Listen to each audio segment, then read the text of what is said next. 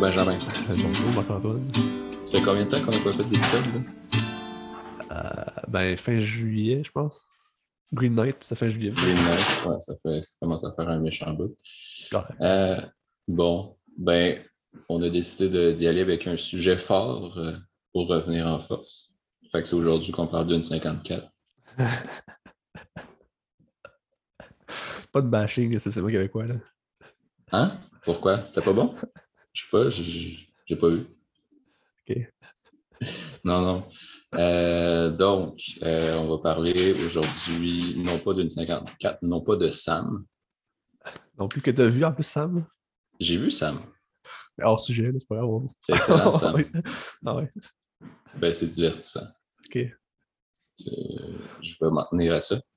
Euh, c'est ça, donc on va parler de David Fincher, grand réalisateur euh, des dernières. euh, ben, il est là depuis les années 90, mais on- grand réalisateur actuel, ou en tout cas des, des dernières années, mettons. C'est qu'il y a un des rares qui fait comme trois films chef-d'œuvre back-à-back. euh, Il y a peu de gens qui font ça. Là? Hum, ouais. J'ai noté quelque chose sur. euh, je l'appelle la trilogie des années 2010. Moi aussi, j'ai noté, parce qu'on a déjà parlé là, longtemps, mais je l'ai noté dans mes notes. Pas. Mais t'as-tu écrit la trilogie dans tes notes? Ouais. OK. Je me souvenais pas qu'on en avait parlé.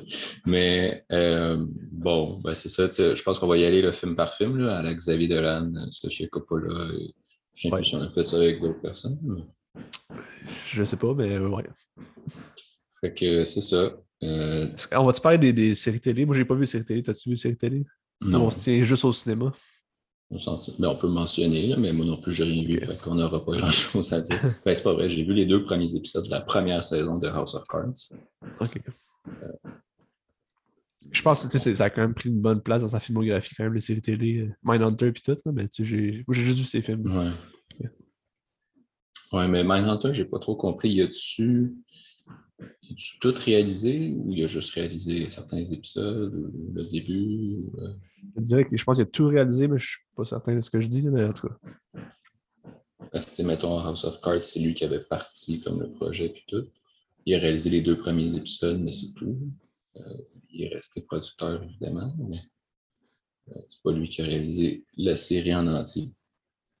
Ouais. Euh, je pense pas qu'on va parler bien plus des séries que ce qu'on vient de faire là. c'est correct. C'est ça, David Fincher, né en 1962 à Denver. Je sais pas si c'est un fan de l'Avalanche, mais il est déménagé en Californie à deux ans.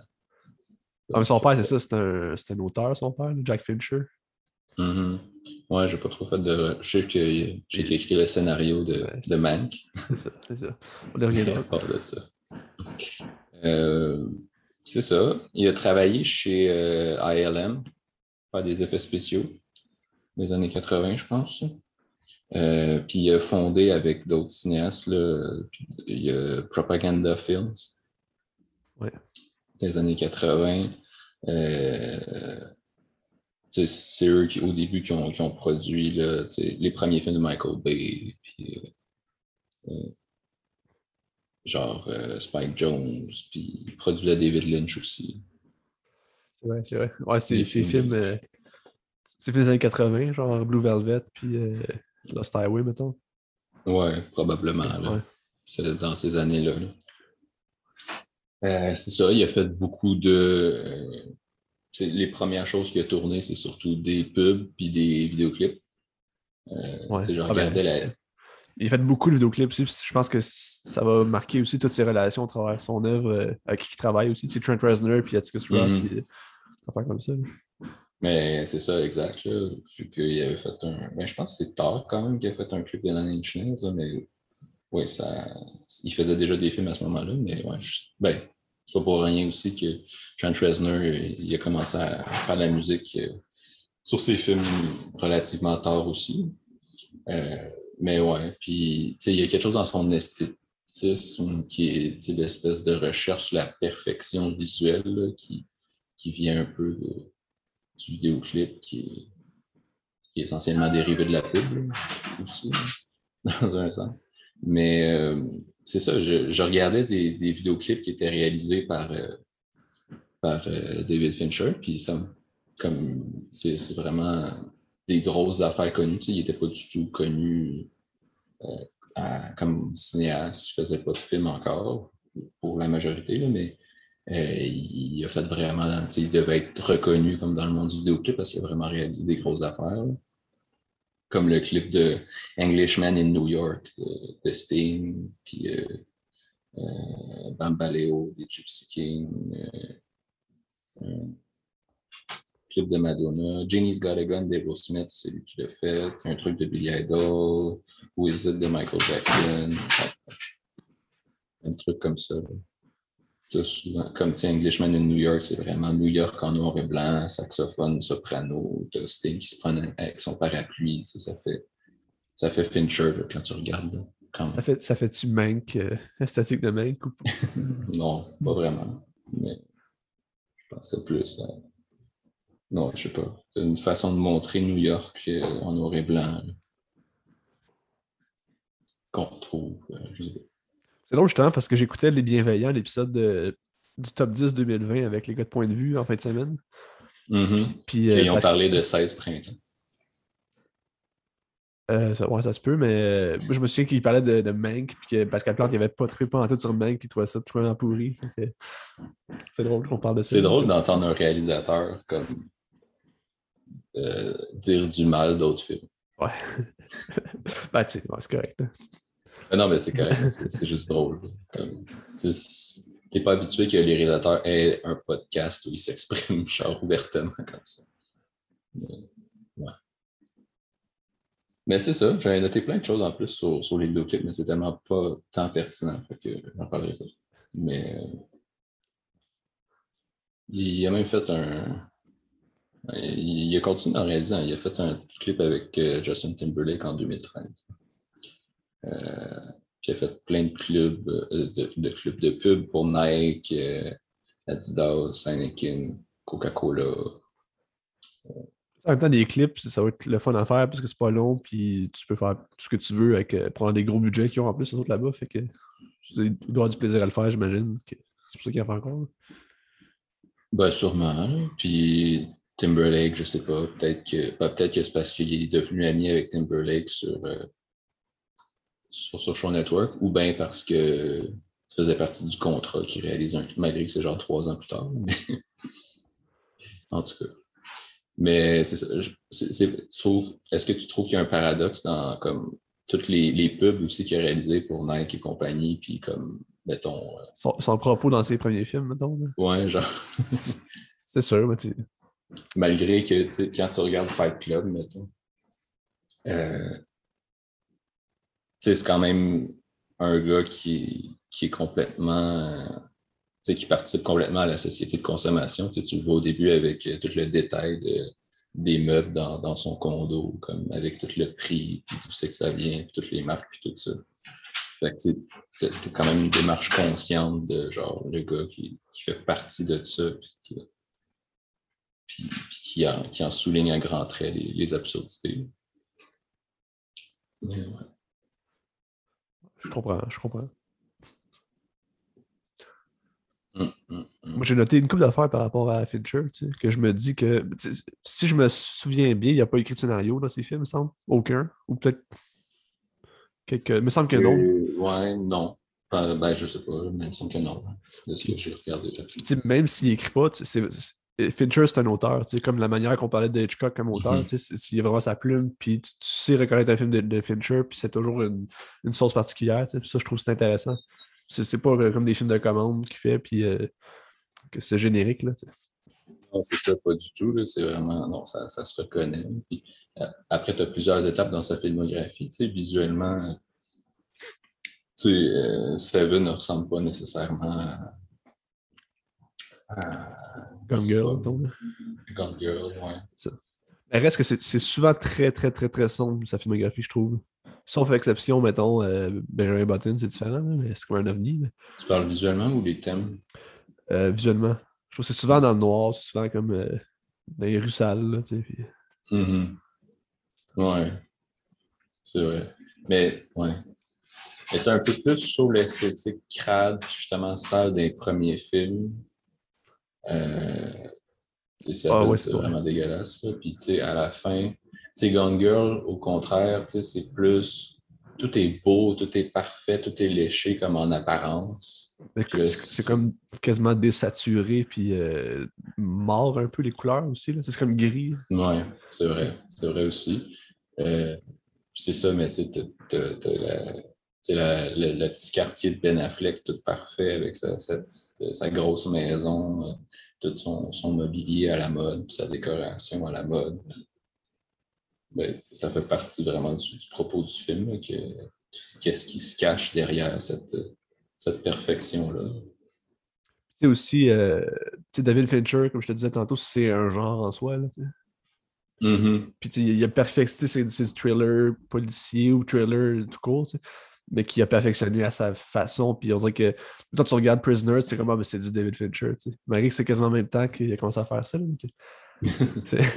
C'est Ouais. vrai qu'il y a un. Ouais, il y a une espèce de, de vibe euh, Fincher. Euh, ouais, une espèce de genre en soi, même s'il fait pas. Non, c'est vrai que sais, l'aspect, c'est ça, thriller un petit peu policier, ça revient tout le temps, là, peu importe l'époque, même si c'est pas toujours ça le film. C'est ça. C'est ça que j'avais noté sur euh, David Fincher. Cool, cool. C'est tout. tout pour le podcast. J'ai tout. euh, c'est bien. Merci, au revoir. Ah, ouais. Mais non, mais il y avait. euh, Qu'est-ce que j'avais noté? Ouais, ben c'est ça, tu sais, Fincher, on reconnaît aussi comme un cinéaste perfectionniste qui fait genre 90 prises la, la même scène. Puis euh, ça, à chaque fois que tu entends parler de ça, tu as tout le temps genre ceux qui sont là. Ah oui, Fincher, c'est un grand maître, il fait 90 prises. Il y en a d'autres qui sont là. C'est un esti de débile qui fait 90 prises, qui épuise ses acteurs. Fait que bon, j'ai pas envie d'émettre d'opinion. Je vais juste dire qu'il est reconnu pour faire genre 90 prises. C'est le même, un même plan. Ou d'une même scène. C'est ça. un commentaire là-dessus. non, pas de commentaire. Je pense que. C'est bon. Mais tu sens, tu sens le. Tu le tu vois l'image le, le désir que, que le plan soit parfait que ce soit exactement la bonne chose. Ben, c'est ça, tu sais, dans Gone Girl, mettons, il a filmé en, je sais pas, 16 k quelque chose comme ça, pour pouvoir cropper le plus possible dans son image, puis ça fait comme ça que ce soit plus clair. que C'est intéressant. Mais c'est ça, il faisait des, ouais, On, faire on des recadrages, c'est particulier, ça. pas- C'est pas une démarche que les que d'habitude les, les grands cinéastes d'auteurs euh, font. C'est plus genre Dans le- de- ton image elle soit parfaite. euh, ben, aussi, puis de mettre ta caméra à la bonne place exactement, puis qu'elle soit. C'est pas ça qu'il Mhm. fait, mais il doit faire ça d'une certaine façon, pareil, parce que c'est ce qu'il fait, là, mais. Mhm. En tout cas. Mais c'est ça, souvent, c'est ça, tu veux placer ta caméra à la bonne place puis que l'image soit. Ton plan soit composé, soit parfait dès que tu, le- tu le captures. Puis, bon. Je sais- tu sais, c'est à partir de quand qu'il a commencé à filmer numérique? Euh, Non, je sais pas, mais euh, j'imagine que ça doit être à peu près avec euh, soit Social Network, soit Zodiac. Benjamin Button, peut-être. Ah, Mais sais, Social Network, c'est en numérique, je suis pas mal sûr. là. En tout cas, je Ouais, sais ouais. pas. Hmm. En tout cas, on part dessus fait sur pas- les fait films. pas là? partie des irréductibles de la pellicule. Non, c'est ça. Tarantino, il doit pas être content. As-tu vu le. J'ai vu une vidéo l'autre fois de Tarantino qui. Je suis sur Roger Dickens. là. Ouais. Ouais. C'est comme bon, ok. Euh, bon, ok. Fait qu'on commence avec son premier chef-d'œuvre en 92, euh, Alien 3. Moi, je l'ai pas vu. C'est ça, je l'ai pas vu de ces films. Puis, puis aussi, c'est parce qu'il l'a renié de sa filmographie. Fait que je suis comme, OK, ben, par respect à Fincher, je le regarderai pas parce que, un, ça m'intéresse moyen. Puis, euh, c'est ça. Mais moi, j'avais lu sur Wikipédia qu'il avait.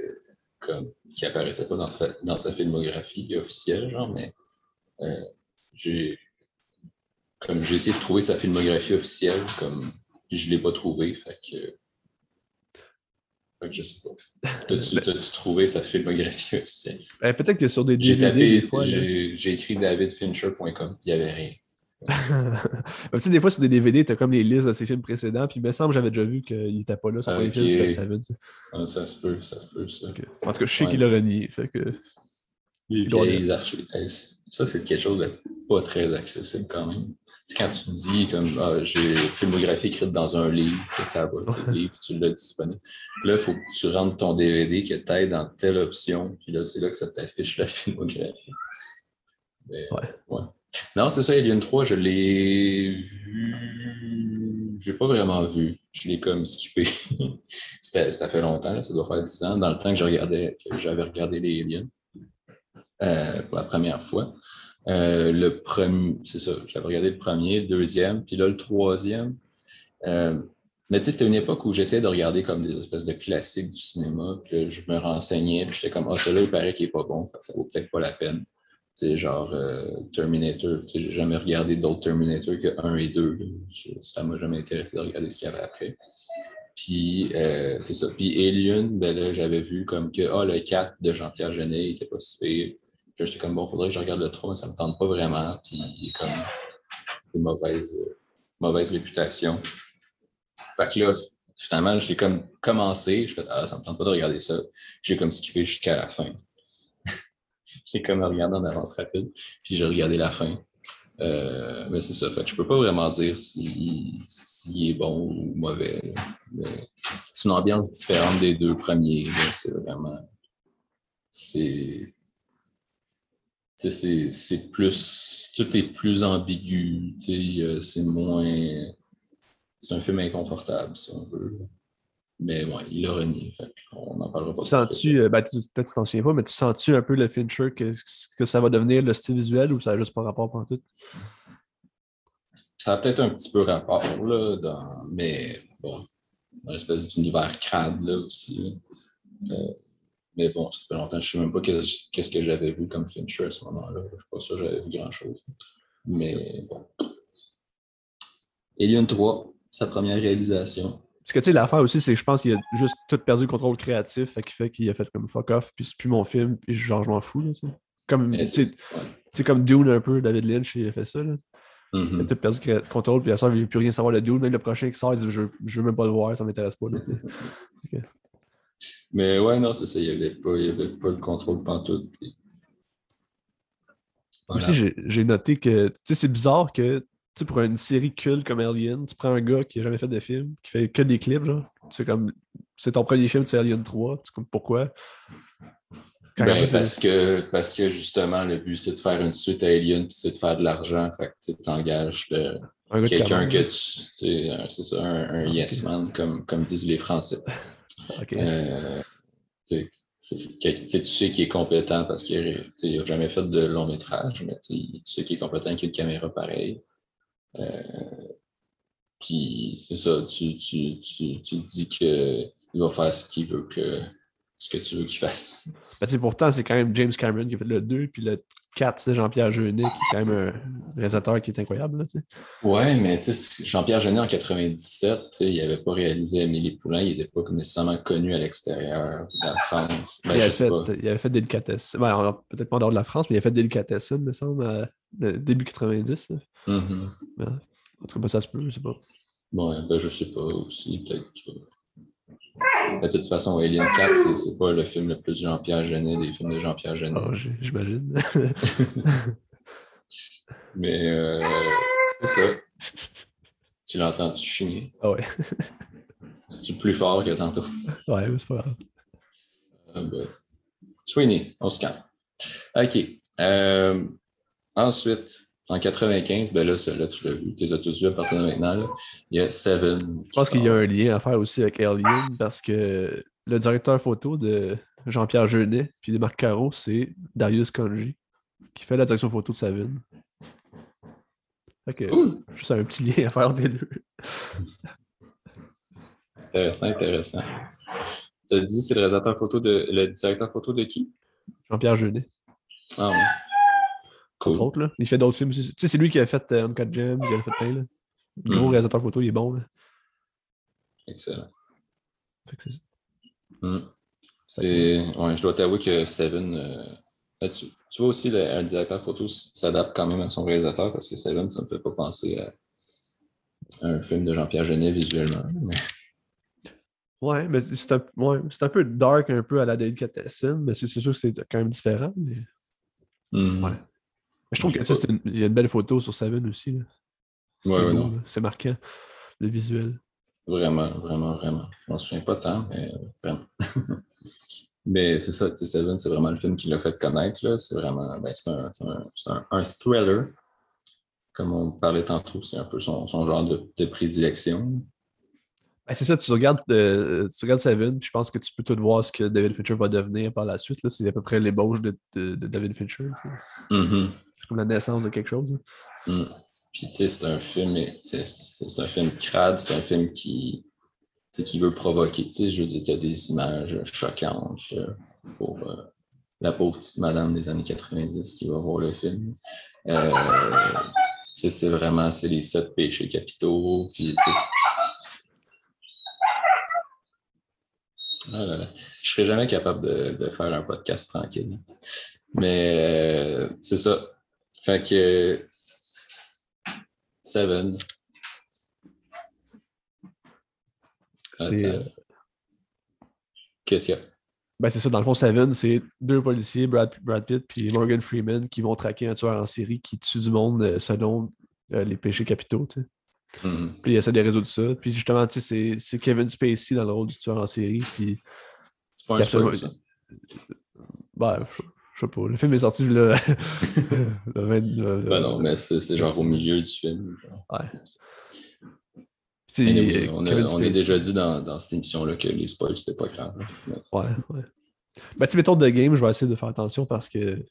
Ben, c'est un peu ça le but du film d'avoir un spoil, fait que je vais pas tout gâcher, là, mais. pas un spoil, mais en tout cas. Tu comprends. Révélation, un twist. Mais Kevin Spacey, je pense que c'est lui qui ressort du film vraiment, il était sais. Puis ce que j'aime beaucoup dans ça, c'est que les, les moralités sont ambiguës. Là, tu sais. Il fait des Mm. affaires horribles, mais il n'est pas si fou que ça. Ben oui, il est fou, mais il agit d'une manière honnête quand même. Je sais pas si tu Mm. sais de quoi je parle. là, mais- Ouais, mais je me- tu sais, le- son discours là, à la fin, qui, tu sais, qui, qui, tu vois, qui joue dans la tête vraiment de, du personnage de Brad Pitt, puis que c'est- ce qu'il dit n'est pas dénué de sens. Non, c'est ça. Puis, t- tous les gens qui tuent, c'est des gens qui sont, qui sont mauvais pour la société, mettons.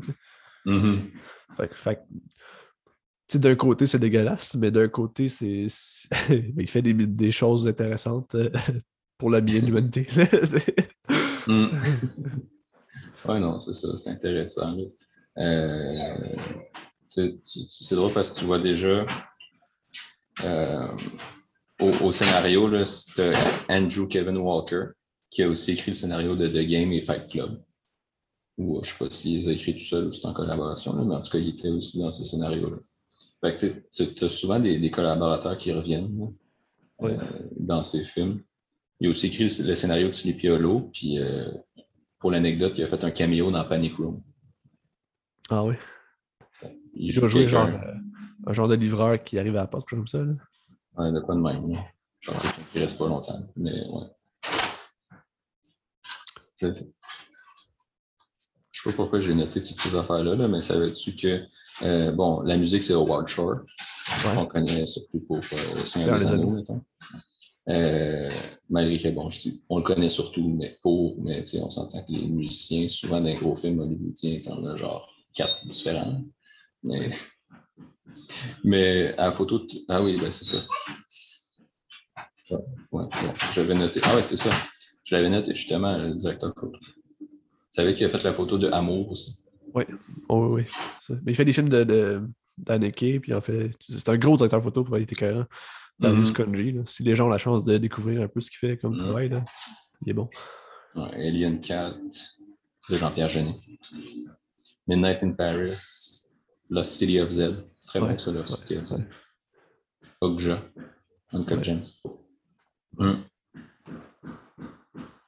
Puis, ah, puis, tu sais, la, la direction artistique, là, les décors de. Tu sais, j'ai noté que c'est Arthur Max qui a fait. euh, ça disait décor, là, je sais pas si c'est direction artistique ou si c'est juste comme décor, mais c'est lui qui a fait comme tous les films de Ridley Scott, quasiment. Ah oui, Après, après Gladiateur, là, Ok. plus récent. Mais Fait a euh, fait, il fait The Martian. C'est- est-ce que c'est le temps de dire que The Martian est un bon film? C'est tandis que The Martian, c'est pourri. Fait que... non, mais tu répètes tout le temps que Demolition, c'est pas bon, mais c'est excellent. Euh, fait que. Non, c'est ça. Tu sais, les- mais les décors, c'est quand même. le- toute la direction artistique, c'est un élément, je pense, qui est vraiment fondamental dans, dans Seven, là, à quel point, tu sais. Mais on parlait d'images euh, crades, c'était ça quand même beaucoup, surtout quand tu arrives dans les crimes. Puis, tu sais, c'est vraiment. tu sais, Mais Quand tu rentres dans des appartements, c'est complètement dégueulasse, puis ça a l'air depuis. Ah C'est horrible, là. C'est dégueu. Puis, euh, ben, c'est ça, c'est vraiment. euh, ben, tu sais, c'est un, un vrai film là, policier. tu sais, Ça, ça fait. C'est pas, c'est pas, c'est pas exactement comme un film noir, là, années 40, tout ça, mais tu sais, ça fait il y a quelque chose qui fait penser à ça. Là, des détectives euh, tourmentés. euh. Ben, Morgan Freeman n'est pas très tourmenté à mon souvenir, là, mais Brad Pitt, oui. Ouais. Euh, la- ben, on ne va pas dire la fin, là, mais tu sais, c'est- c'est justement c'est une fin coup de poing qui est peut-être peut-être pas la plus marquante de l'histoire des, des dernières années, là, mais, euh, mais c'est une des plus marquantes des, des 30 dernières années, mettons. là. Non, non, c'est vraiment c'est une fin extraordinaire. C'est peut-être la meilleure de Fincher. Je sais pas ce que tu en penses. Mais... Ouais. Ben, c'est Ouais, la fin la plus ouais. pun- c'est la fin la plus punchy, puis le punch est vraiment meilleur que dans The Game, en tout cas. on reviendra. Tu te devances, mais ouais, non, c'est ça. C'est vraiment la, la- c'est une fin qui marque. là. Ça, ça fait ça. Euh... Parodié plein de fois aussi. Le- la fameuse réplique de, de Brad Pitt, euh, sa question qu'il pose, qu'on ne divulgagera pas. Seven aussi, c'est un classique du genre qui est comme. ben, c'est une sommité dans le genre policier, mettons. Là. Si tu penses à des bons films de ce genre-là, c'est probablement Seven qui revient au top. Là. Mhm. Mais c'est fou, tu sais, c'est son premier, son deuxième film, mettons, c'est son premier film que lui euh, reconnaît. C'est le premier film qu'il a vraiment fait lui-même, un petit peu de bout en bout. Euh, c'est fou là, de, de faire un, un classique comme ça, là, à ce moment-là, aussi maîtrisé. Ouais. Vraiment. C'était génial. As-tu quelque chose d'autre à dire sur Seven ou on passe à The Game? Non, juste à dire que Seven, c'était excellent. Excellent film de Fincher. Contrairement à The Game. À-. Ben, The Game, ok, mais. Vois-tu, The Game, je l'ai réécouté la, deuxième fois hier. La première fois que j'avais écouté, j'avais trouvé ça. euh, Je trouvais que la fin me, décevait, puis je trouvais que le film était un peu emmerdant. Puis hier, je pensais que c'était un film à punch que, en sachant le punch, il n'y avait plus d'intérêt. Puis je trouve que mon deuxième visionnement était meilleur, même si je me suis quand même emmerdé pareil. Je trouve que le, le- le cheminement du film n'est pas assez intéressant pour arriver à la fin, mais il y a quand même un propos intéressant. Fait que je vais expliquer un peu c'est quoi The Game avant. En fait, as-tu des choses intéressantes sur The Game? À dire en préambule, non. là. Non, ok. Mais dans le fond, The Game, c'est un riche banquier que c'est sa fête de 48 ans. Puis quand il était jeune, son père, quand il a eu 48 ans, il s'est suicidé. Fait que là, c'est comme s'il faut qu'il passe à travers ça. Puis il a comme essayé de devenir son père, ou c'est comme pas clair. Là. Puis euh, là, pour sa fête de 48 ans, son frère, il offre un jeu. Puis c'est ça. Puis il dit là, fais ce jeu-là, puis ça va changer ta vie, tu vas capoter. là. Puis euh, le jeu, dans le fond, ça le confronte à tout ce qui est la, la, la pauvre, la misère humaine, mettons. Puis lui, c'est un banquier qui se fout un peu de tout, puis tout ce qui compte, c'est son travail puis l'argent. Puis là, ça le confronte à d'autres choses. Puis, euh, comment on pourrait dire, c'est un, c'est un drôle de jeu. fait combien de fois que tu plugues drôle de jeu? Beaucoup. Mais c'est ça. Fait que c'est ça. Fait que là, tout le film, c'est que t'es dans le jeu, t'es dans la paranoïa du gars, parce qu'il est comme poursuivi par des gens, puis c'est ça. Hmm. C'est un peu un genre de Truman Show euh, fucking différent, mais c'est un peu dans le même veine que Truman Show. Ouais, ben, tu sais, c'est un film qui est. Justement, tu sais, il y a un jeu, tu sais, les espèces de, de jeux organisés par des.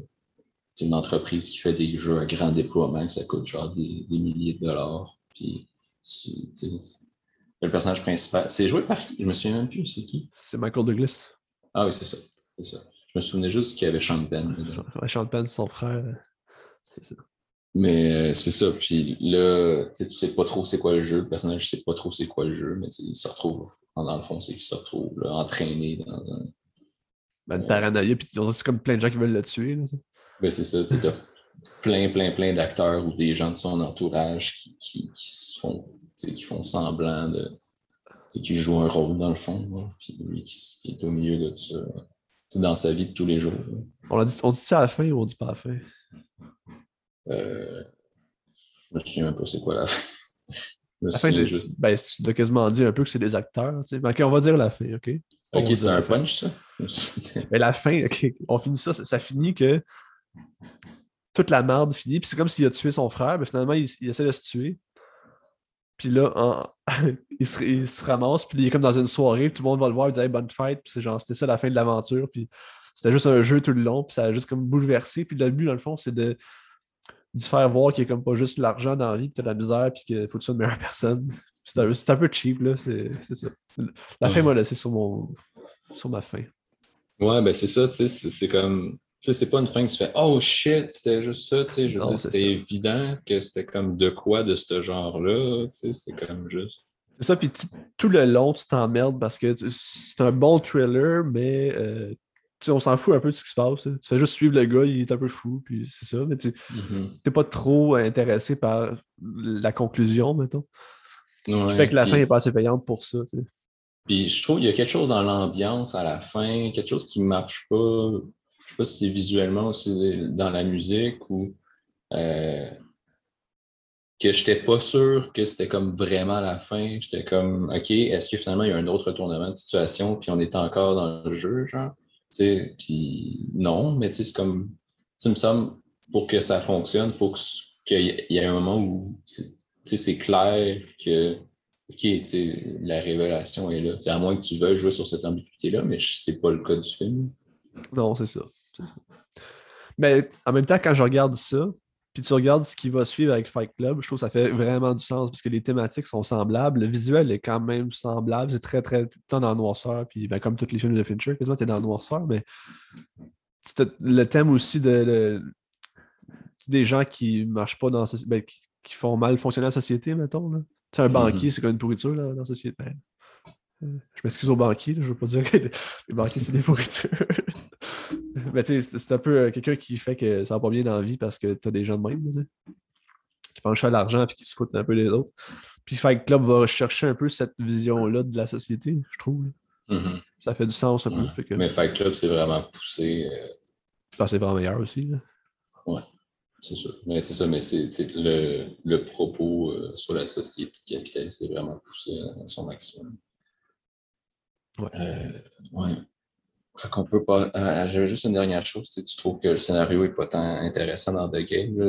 Les, les, deux scénaristes qui ont travaillé là-dessus n'ont pas fait grand-chose d'autre. Hein, puis... Ils ont fait des films de merde, j'ai checké hier. Ben, je, je, pense que le plus, le plus gros film qu'ils ont fait après, c'est Terminator 3. Ouais, c'est ça. Ils ont écrit le scénario de Terminator 3, que, que j'ai pas vu, hein, je l'ai dit tantôt d'ailleurs. Mais ouais. Ouais, c'est ça. J'ai checké leur film hier, c'était pas des gros films. Fait que... Non. Ben, c'est pas directement c'est pas un gros film, mais je pense pas que c'est un classique. Là, fait que... Non, je pense qu'il est pas mal. Ouais, pas mal, mal considéré dans, dans les Terminator. C'est ça, tu sais, The Game, dans le fond, pour moi, c'est. Euh, je sais pas si sont moins bons, mais c'est, mettons, dans ces trois moins bons. Non, ouais. Ça. Avec, avec lesquels on y reviendra. Moi, je sens que celui après Fight Club, euh, tu vas le nommer. Ah, assurément. Puis, euh, ben, moi, mes, trois moins préférés de Fincher, c'est probablement The Game, Padding Room, puis euh, Benjamin Button. Mais on y reviendra. je pense que je suis assez d'accord. Mais Fight Club, 1999, échec commercial, mais film qui devient culte. Oui. Pourquoi, hein? C'est bizarre. Pourquoi? Euh, pourquoi c'est. Je sais pas. Mais pourquoi ça n'a pas marché? Ben, ne sais pas. Pourquoi ça n'a pas marché? tu ne sais pas. ben, tu sais pas. des fois, c'est la campagne promotionnelle du film ou c'est le fait que c'est ça. C'est un. C'est pas un film clair, c'est comme des gens qui se fait ça là, je veux dire. Ouais, mais ouais, c'est vrai, que, c'est, vrai que si tu mets une bande-annonce que c'est ça, ça marche pas avec le film, puis c'est vrai que ça donne pas le goût. Là. Ouais. Mais, en même temps, le film est devenu culte probablement plus pour ça que pour son aspect anticapitaliste, j'ai l'impression. Ça se peut. J'ai l'impression que tu sais, le nombre de fois que tu vois sur Internet des gens qui disent The first rule of Fight Club is. On talk about Fight Club. Ouais, puis je sais pas, je, je trouve pas que c'est un aspect significatif du film. Ouais. Ben, c'est vrai que moi, quand je pense à Fight Club, je pense tout le temps aux deux règles, de comme tu parles pas de Fight Club, puis tu parles pas de Fight Club, tu sais, mais ouais. Mais ouais, mais y a-tu. C'est pas très profond, là. non, je sais, mais. Mais ouais. Ben, t'allais dire quelque chose? Non, non. Ben, à moins que tu- je peux. J'ai des notes, là, mais à moins que t'aies d'autres choses à dire. Ben, Fight Club, c'est quoi? Tu sais, dans le fond, ben, je sais pas, je dirais Ben, tu veux-tu dire c'est quoi l'histoire? L'histoire d'un. Ben, c'est un, gars- c'est un gars blasé qui travaille dans une vie de bureau minable, puis euh, c'est comme si euh, ça le comble pas, puis il est malheureux dans ça, puis là, il, il fait comme de. de- Ah, c'est comme le début de Les Incroyables. Ouais. Mais c'est quoi, t'appelles ça les clubs qui s'en vont au début? là? C'est comme des. des euh, Euh, Pas des clubs d'aide, là, mais des. des- ouais, des espèces de groupes de réunion. Ah, c'est ça, de, des groupes. Alcooliques anonymes, Ça. puis euh, obèses anonymes. ça, il, fait toutes les affaires, mais il se, il se partage toutes les affaires comme ça pour euh, juste comme se sentir bien avec les gens qui sont dans la misère, puis comme partager sa misère avec les autres, même si c'est- il s'invente des affaires, tu sais. Puis là, de, ce- de cette- ces rencontres-là, après ça, il va former un fight club avec d'autres gens dedans. Ça devient un peu une secte, puis euh, ça vire à des affaires de, de terrorisme. là, que- Mais tu sais aussi, la figure du double dans le film est très présente. Je trouve que c'est- un point fort, en tout cas. Ouais, ben oui. C'est un petit peu. Non, je dirais pas que. Je sais pas si c'est spoilé de dire que c'est un spoil, mais. Tout le monde connaît Fight Club. Tout le monde connaît ça. Ben, je sais bien, mais on, peut, on peut en parler. Là. on en parle, ok, c'est bon. Ouais, ouais. Ouais, non, c'est ça, c'est intéressant. C'est un twist. C'est un twist tellement classique, comme ça, on a vu plein de fois, là, comme, que tu as deux personnages que finalement tu apprends que c'est la même personne. C'est comme juste dans sa tête. Tu sais, juste au début, tu le vois avec les. C'est comme des, des frames là, qui apparaissent de Brad, Tyler des- Durden. images subliminales. C'est ça qui arrive. Puis tu, tu, tu, tu comprends dès le départ. Ben, peut-être. Je sais pas. Je l'avais pas compris à l'époque dès le départ, mais. euh, ouais, non, c'est ça, c'est vraiment intéressant. euh, ben, c'est ça, ça fait. ben, Ça fait très philosophique à, la fin. Ça, fait, ça, fait, ça fait démarche de développement personnel. Dans le sens que, tu sais, à la fin, surtout que euh, c'est ça, à la fin, quand là, tu t'en rends compte, là, quand il dit au personnage d'Elena Bonham Carter que tu sais, genre, tu m'as rencontré un, un moment vraiment fucked up de ma vie. Puis euh, là, c'est comme si, OK, tu sais, ils viennent de traverser une, étape, puis conflit intérieur, puis là, maintenant, il est arrivé à un bout que là, il est apaisé, puis tu sais, ça fait très, ça fait démarche de développement personnel. Mais, euh, mais ouais, non, c'est ça, c'est vraiment bon. Puis, tu sais, c'est un regard cynique sur la société de consommation, sur l'aliénation, le travail aliénant. Euh, puis en même temps, tu sais, la solution, c'est comme d'aller se fesser sa gueule pour se sentir vivant. genre. Puis, puis de poser des bombes. Puis... Ouais, c'est ça. Ben, tu sais, c'est ça. Comme je disais, ben, tu sais, sur Wikipédia, tu sais, j'ai pas lu des, des critiques en, en, en détail, mais tu sais, sur Wikipédia, il disait que genre le film est à la- a été euh, qualifié euh, par, certains de comme de d'anarchiste ou, ou de marxiste ou de fasciste. C'est comme toutes les étiquettes euh, différentes.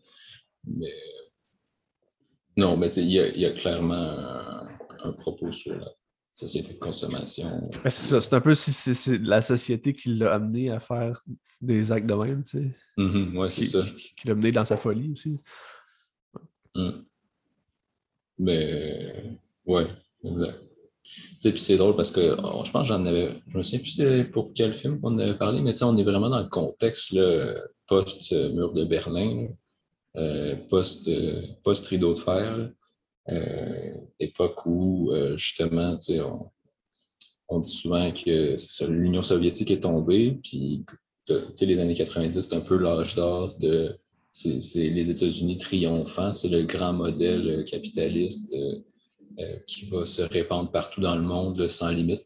avant, avant qu'arrive tout le terrorisme puis tous les problèmes beaucoup plus complexes que la guerre froide finalement. Mais, mais c'était l'époque, c'est ça, comme le système économique, la puissance mondiale qui était rendue seule, qui triomphait partout. Puis justement, ben là, tu as les cracks qui apparaissent justement au sein de la société, comme tu as de plus en plus de critiques envers ce modèle-là.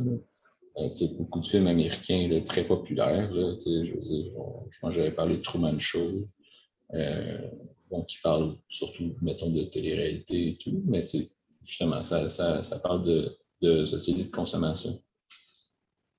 Euh, American Beauty, qui parle d'aliénation beaucoup.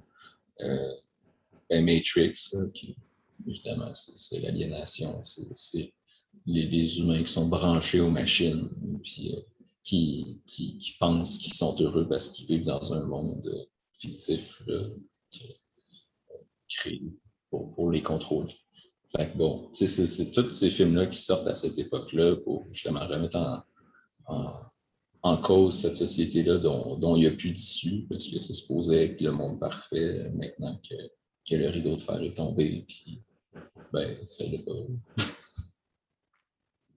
c'est dans ce contexte-là que, Fight Club sort, puis que justement, tu as ce personnage-là complètement désabusé qui, qui, pour se sentir vivant, mais se retrouve à fonder un club de, combat dans des sous-sols. Moi, je pense que ma scène préférée dans le film, c'est quand il va faire comme du chantage à son boss. Ah oui, c'est génial. Ça, c'est génial. ah oui, ah non, c'est parfait.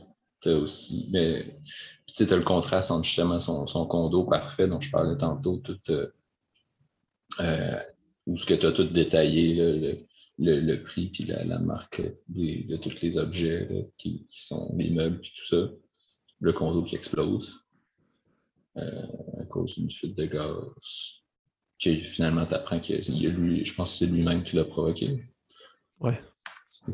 Ça part, euh, ça part rebelle de lui qui l'a provoqué.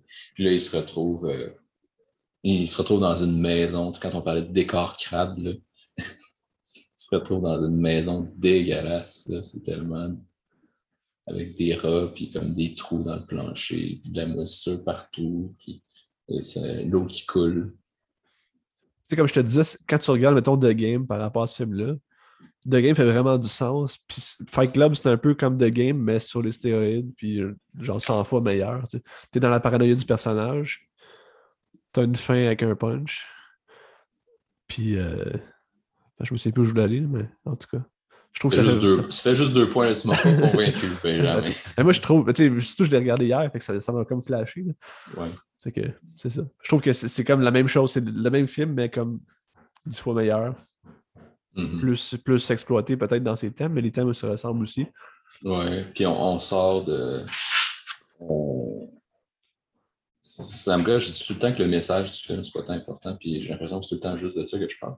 Mais, mais tu sais, si on, on revient au propos, tu sais, t'as euh, The Game qui est euh, très. Euh, qui parle beaucoup de.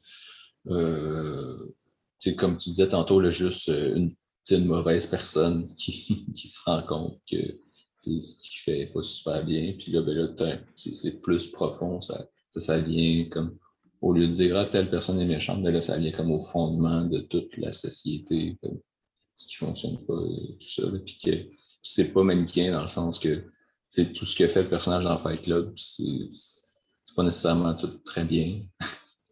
Non, c'est ça. Mais quand même, tu prends quand même son bord pareil, même s'il fait des affaires dégueulasses, tu prends. C'est facile de prendre son bord. Oui, ben, ben, tu prends le bord de. Tu prends le bord d'Edward Norton. Ah, c'est ça. Ah, pas Tyler Durden. Pas correct, lui. pas correct. Mais c'est ça. Non, tout ce que fait. Ouais, non, c'est très facile d'être du bord d'Edward Norton. Je dis. Mais il fait pas des choses si mauvaises que ça. À part être désagréable avec certaines personnes. Mais... Ouais. Mais ouais. Euh, Qu'est-ce que j'avais écrit? Oui, ben c'est ça, c'est un, un, gros punch à la fin, même si on, on l'a révélé. Euh, c'est grand chose à dire dessus. C'est copié sur. Euh, ça paraît qu'il a lu Le Passager de Patrick Sénécal. Tu sais, Fight Club, c'est un roman à base, hein? Je sais pas si tu Ouais, c'est là. vrai. Ouais, c'est ça.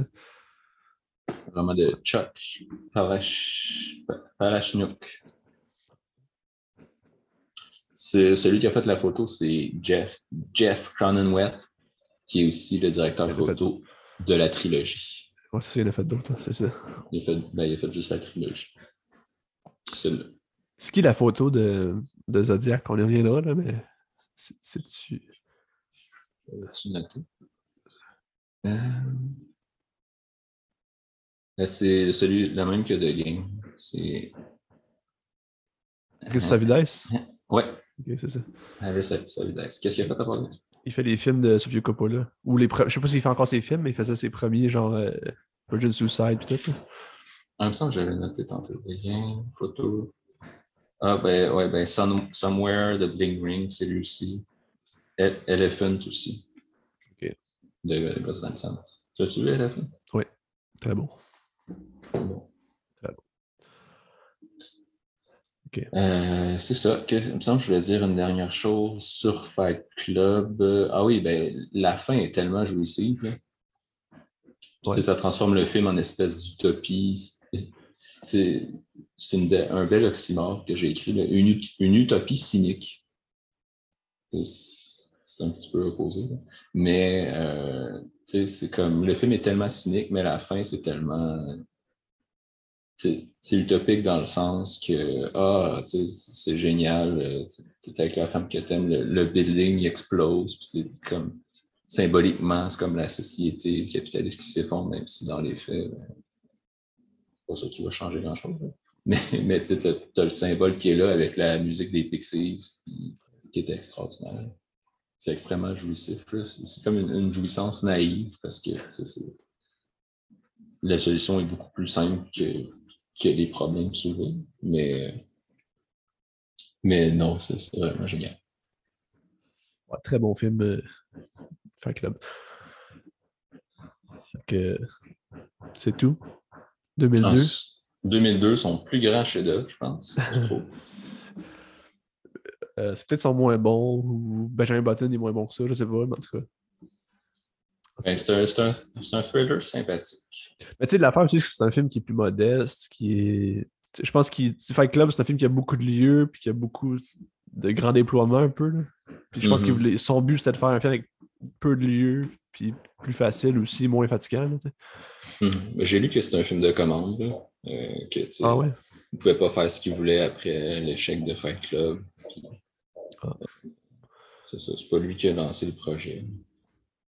C'est un film qui. C'est pas un mauvais film. Là, Non. c'est quand même intéressant. c'est- très bon. Sauf que, tu sais, Je trouve que c'est un très bon film. Mais c'est pas. c'est ordinaire. Bon, c'est très bon, mais c'est pas. C'est pas ça qui, qui ressort quand tu penses à, à Fincher, c'est sûr. Non, c'est ça. C'est un, un thriller efficace. C'est ça. Sans plus. Sans plus. Euh, il y a un aspect très huis clos dans le film. Ben, c'est un huis clos. C'est un Ouais. huis clos dans un huis clos en plus. Ben, c'est ça. C'est que j'allais. C'est que. C'est que justement, tu t'as une pièce de panique, mais le huis clos, il n'est pas dans la, dans la panic room. Quasiment. Ben, tu vois beaucoup euh, le Ouais. reste de la maison aussi, quand même, C'est ça. avec Jared Leto. C'est ça. Tu tu expliqué c'est quoi le film? Euh, ben, c'est euh, Kristen Stewart qui se retrouve. euh, C'est son premier film avec Kristen Stewart? je pense que oui. Ouais. Euh, c'est Jodie Foster, sa mère. Je me Ouais, souviens. ouais. Ok, ok. Ok, c'est ça. Jodie Foster et Kristen Stewart qui, qui se retrouvent euh, enfermés dans le. Ben, ils ont comme une pièce là, de sécurité dans leur maison. Ben, c'est pas leur nou- c'est Ça, c'est leur nouvelle maison. Ils viennent comme juste d'aménager. Je pense qu'ils n'ont même pas encore vraiment aménagé. Ou Ça se peut-tu, est comme pas meublée. Euh, non, me semble qu'ils sont aménagés, sauf que ça fait pas longtemps qu'ils sont là. Justement, ceux qui étaient là avant, ils avaient caché quelque chose dans la panic room. Fait que là, ils font comme une évasion de domicile pour venir chercher ce qu'ils voulaient. Sauf que là, vu qu'ils font l'évasion de domicile, ils se cachent dans la panic room pour se protéger. Mais là, ils sont comme, ben, on veut aller là, puis on veut juste vous sacrer la paix, c'est tout. Là. Puis là, ça, ça finit en couille. Là. Hmm. C'est Ouais, ça. c'est ça. Par le scénariste de Jurassic Park. Ah ouais. Puis euh, ben, ben des films de, de Palma, je crois. Il a fait des films de Spielberg, de, de Palma, de, de. Voyons. Euh, le. Ben, le roux, là. Le roux? Le réalisateur roux qui a fait. Euh, euh, qui a fait Solo, puis. Euh, Ron Howard. euh, voilà, Ron Howard. C'est ça. Genre, ces films sur, euh, de Dan Brown. a écrit pas mal de scénarios là-dedans. Euh, c'est ça, c'est un efficace, comme je disais. C'est- J'ai ça, j'ai écrit son moins bon en point d'interrogation. J'ai pas grand-chose à ajouter d'autre que tu as dit. C'était, ça fonctionne bien. Ben, je trouve que, comme tout, euh, tous les huit clous, je trouve que c'est intéressant. C'est un- une étude de personnage aussi, comment que les gens interagissent entre eux, puis qu'ils commencent à, à se Mhm. chicaner. Marie, qu'au départ, c'est un peu des amis ou des alliés, mettons. Mhm, ouais, Ça- puis tu sais, puis t'as toute la, la relation, évidemment, mère-fille euh, euh, Ouais. qui se développe tu sais, à travers. Évidemment qu'il y a du conflit, puis ben, au début, il me semble qu'ils s'entendent pas bien. puis Ça se peut, ça se peut. Je me suis c'est elle, elle qui, qui, ça, qui est pas contente de- avec sa mère, puis évidemment, ben, l'épreuve va les rapprocher. C'est une espèce de arc classé. Mais, ça finit en couille que plein de gens qui meurent. C'est quand même hot, là, mais tu sais. C'est un film qu'on oublie, je pense. Même si c'est pas mauvais, là. Je, sais, que- je sais que Dom Massy est vraiment fâché après un monsieur de la presse parce que le gars de la presse il avait détruit le film. Puis il était comme c'était pas mauvais, ce film-là. Puis genre, ça mérite pas de se faire détruire, mais je comprends. ben, c'est sûr, ça me- c'est quand même pas. C'est sûr, si tu vois Panic Room avoir deux étoiles, puis tu vois euh, Shang-Chi avoir euh, trois étoiles et demie, c'est un petit peu absurde. Mais, euh, mais aussi, tu sais, je pense. J'ai pas vu Shang-Chi. je, je- je- je faisais juste une extrapolation à partir de, de la qualité générale des, des films de Marvel. il paraît que c'est bon, Shang-Chi. Ouais, mais il paraît qu'ils sont tous bons. Il paraît que. C'est sûr, si t'écoutes juste Joe parler, toutes les Marvel sont bons. Mais... En tout cas. Euh, mais je trouve aussi visuellement, ça marche avec, euh, avec David Fincher. tu sais, C'est sombre. t'es Dans... c'est toujours sombre. là, Tous ces films sont sombres. T'es dans la noirceur. Puis, euh, Ouais, ça se passe de nuit. euh, C'est ça. C'est ça. Euh, Puis, tu sais, avec euh, la pièce de panique, évidemment, pas, de- pas, de, pas de fenêtre, très éclairage électrique artificiel, très froid. Ouais. Ouais, ouais, ouais. Mais c'est un succès commercial. Ah, ok. ok. Moi, il a pu faire d'autres films après qui étaient bons. Fait que c'est correct. Hum. Il était supposé réaliser euh, Mission Impossible 3. Ouais, puis il a choisi Panic Room à la place, c'est ça. hein? Euh, non, je pense que c'était après. Ben, Mission Impossible 3 est sorti en 2005, finalement. Ouais, Ok. ouais. Ah, ouais. Mais c'est ça, ben, il y a eu des accords créatifs, là, comme souvent quand tu as un gros réalisateur qui, qui veut réaliser un film d'une grande franchise. Puis finalement, évidemment, celui, euh, celui qui s'est retrouvé à faire le, le film Mission Impossible 3, c'est le, euh, le, le Yes Man le plus célèbre des dernières années. Howard? Non, je pense à J.J. Abrams. mais- Ah, ok. ok. qui est. Qui Excellent. est ben, tu sais, Yes Man. Tu sais, il, il est aussi producteur, il, il a beaucoup de pouvoir quand même, mais tu sais, il, il fait. Il fait, fait S'il fait ouais. ce qu'il veut, ce qu'il veut, c'est pas, pas toujours pertinent. Ben, tu sais, ces Star Wars sont. Ben, tu vas me dire que le 9 était pas bon, mais le- le Star Wars 7 était bon. Puis, euh, moi, j'avais aimé le 9 aussi. Star Trek, c'est bon.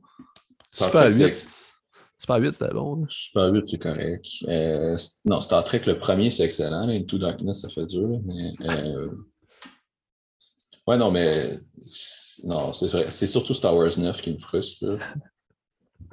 Comme, tu, tu viens détruire tout ce que le 8 a essayé de faire. Euh, puis, puis tu tu ramènes Palpatine. Puis Reviens, reviens sur Fincher. non, mais tu sais, Star Wars 9, là, c'est- puis ben, de toute façon, anyway, moi je le dis, c'est pas ça qui me dérange le plus dans Star Wars 9. Pour moi, c'est le rythme, c'est le rythme du film que je trouve beaucoup trop rapide. Puis que, que tu n'as aucunement le, le, temps de ressentir quoi que ce soit. C'est juste, tu sautes d'une planète à l'autre. Puis... Reviens à Fincher. en 2007, cinq ans plus tard, il sort Zodiac. Excellent, les Zodiac. C'est pas son meilleur, mais c'est dans mes préférés, Zodiac. C'est tellement bon. Là. Mm ben, Zodiac, c'est spécial. C'est un. Ça fait beaucoup penser à Seven parce que c'est des détectives qui recherchent euh, un tueur en série. right? C'est un tueur en série dans Zodiac. Ben, le Zodiac, c'est un tueur en série. Oui, c'est ça. Ben, c'est ça, c'est une histoire vraie. Mais bon, moi, je, connais pas mes histoires de faits divers quand même. Mais euh, c'est ça, ça fait beaucoup penser à Seven, mais comme si c'était certains pourraient dire plus mature, comme un réalisateur qui était, qui, qui à un stade plus mature de, sa carrière, mais c'est aussi plus réaliste. Euh, dans le sens que tout est plus laborieux, l'enquête elle avance plus difficilement que dans Seven. Euh, bon, les crimes sont moins spectaculaires que dans Seven aussi. Euh, ah, mais différent. Ben, c'est différent de Seven pareil. Je comprends ce que tu veux dire. Mais la façon que le film est construit, c'est complètement différent. Non, non, c'est ça. Mais c'est ça que je te dis, c'est un petit peu comme la même. C'est comme si avais, euh, tu prenais une histoire.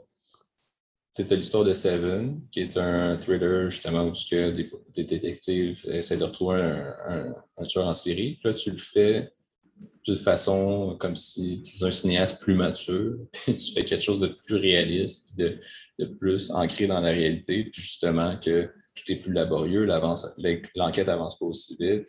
Euh, puis clairement, la fin, la résolution ben, est moins éclatante. Il n'y a, pas vraiment de résolution, en fait. Là. Euh, le crime est comme. Il n'a jamais été résolu. On sait à peu près c'est qui, là, mais. C'est ça, mais tu as, un doute, là, puis justement, c'est une histoire vraie. Fait, tu, tu peux pas. Si la réalité, c'est qu'on ne le sait pas, là, même si le film suggère quelque chose, est-ce que c'est ça, je ne sais pas, puis on ne le saura jamais. C'est ça, parce que le gars, il est mort le, gars qui, le gars que ça serait lui est mort. En tout cas. Mais tu sais, le film aussi, la structure du scénario est vraiment bizarre. Parce que t'as comme pas vraiment de personnage principal, à part, mettons, tu comptes le Zodiac, mais en même temps, on sait pas c'est qui le Zodiac, fait que tu peux pas être ton personnage principal, tu sais. Parce mm-hmm. que, tu sais, au départ, euh, l'enquête se passe autour de Robert Downey Jr., qui est comme un détective, puis qu'à un moment donné, il est comme blasé, puis il dit fuck off, on arrête tout, puis ça sert à rien, tu sais. Là, c'est mm-hmm. un journaliste qui va reprendre, c'est un illustrateur de journaliste, c'est Jack Gyllenhaal qui va reprendre ça, puis je trouve le point fort, c'est Jake Gyllenhaal, parce que tu sens qu'il est comme passionné, puis il est un peu dans, dans psychose aussi par rapport à ça. Puis il va venir enquêter pour essayer de trouver c'est qui Zodiac, puis c'est comme si ça, ça fuck sa vie, puis ça c'est comme trop fort dans lui, il faut qu'il fasse ça, puis tout le reste de sa vie compte plus. Ouais, c'est ça. Mais euh, tu, parlais de Prisoners tantôt. Zodiac et Prisoner, je pense que c'est des films qui. Ça ressemble. Je me demande même s'il n'y a pas des scènes que j'interchange entre les deux, puis je sais plus c'est dans quel film. Mais ça se ressemble quand même. Mais, ouais. ouais. Mais c'est ça, Zodiac, c'est. C'est ça, c'est un, un, film plus groundé, plus réaliste. Puis, euh, je, ne sais pas si tu te souviens de la scène où est-ce que tu as euh, Jack Gyllenhaal qui se ramasse dans une maison puis qui pense qu'il est dans la maison du Zodiac, puis il se met à capoter. Là. Cette scène mm. est, absolument incroyable. Tu sais, le thrill que tu as quand tu vois ça, c'est malade. Là. Je me rends compte que la majorité des films, ça fait vraiment longtemps que je les ai pas vus. ah, revois le Zodiac, c'est tellement bon. Là. Ouais, non, c'est bon. C'est drôle parce que c'est Robert Downey Jr., c'était avant. Juste avant Iron Man, c'est ça. C'était avant l'explosion de sa popularité, son, son retour en grâce.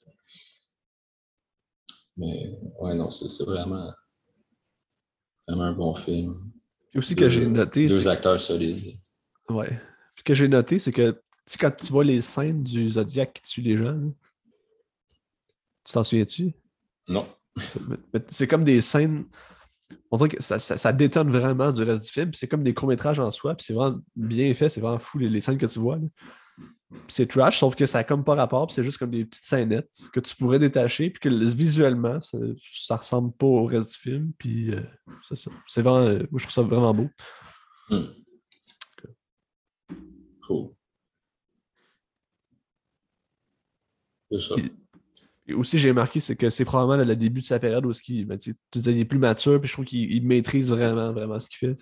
Mm-hmm. Puis tout ce qui va suivre après, mettons, Benjamin Button, j'aime moins, mais les trois films après ça, tu sens qu'il est dans les mains d'un maître. Là, ouais. T'es manipulé par ce gars-là, puis c'était carré.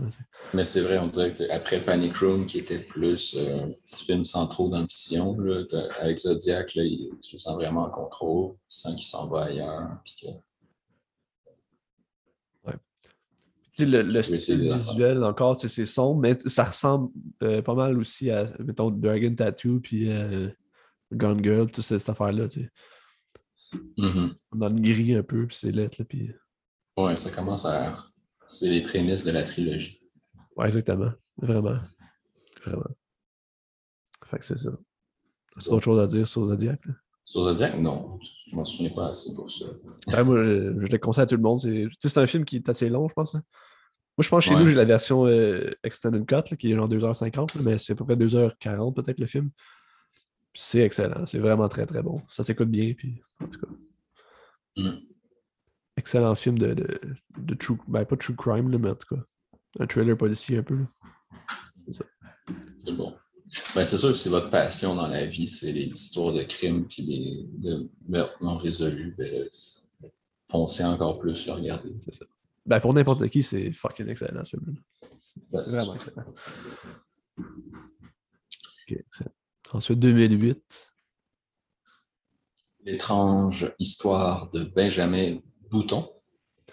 Qui est un ovni, pour être dans, dans le film. Ben, à part mec, là, ça a changé, mais il y a des raisons pour ça. mais euh, c'est un ovni par rapport à tout ce qu'il a fait le reste. Ça ressemble à rien ce qu'il a fait. au niveau de mm-hmm. l'histoire, au niveau du style, ça ressemble pas, pas à tout. Mm-hmm. Puis moi, personnellement, je l'aime pas tant, Benjamin Button. Je, trouve que c'est long. Ouais, non, je, l'ai revu récemment. Je l'avais juste vu au moment de sa sortie. ce qui en fait le premier film de Fincher que j'ai vu maintenant, d'après ce que j'ai compris. Mais euh... ouais, non, ben, j'ai pris plein de notes là, au moment où je l'ai vu. J'ai juste deux pages. Non, une page et demie quand même. Mais c'est. Euh, ben, c'est bon. Mais je me souviens qu'à l'époque, il avait beaucoup fait parler de lui parce que euh, ben, l'histoire, quelqu'un qui rajeunit comme ça. Euh, puis euh, tout ça pour. Puis aussi beaucoup le maquillage puis effets spéciaux sur Brad Pitt. Là. Euh, qui est d'ailleurs beaucoup plus réussi que genre Robert De Niro dans The Irishman.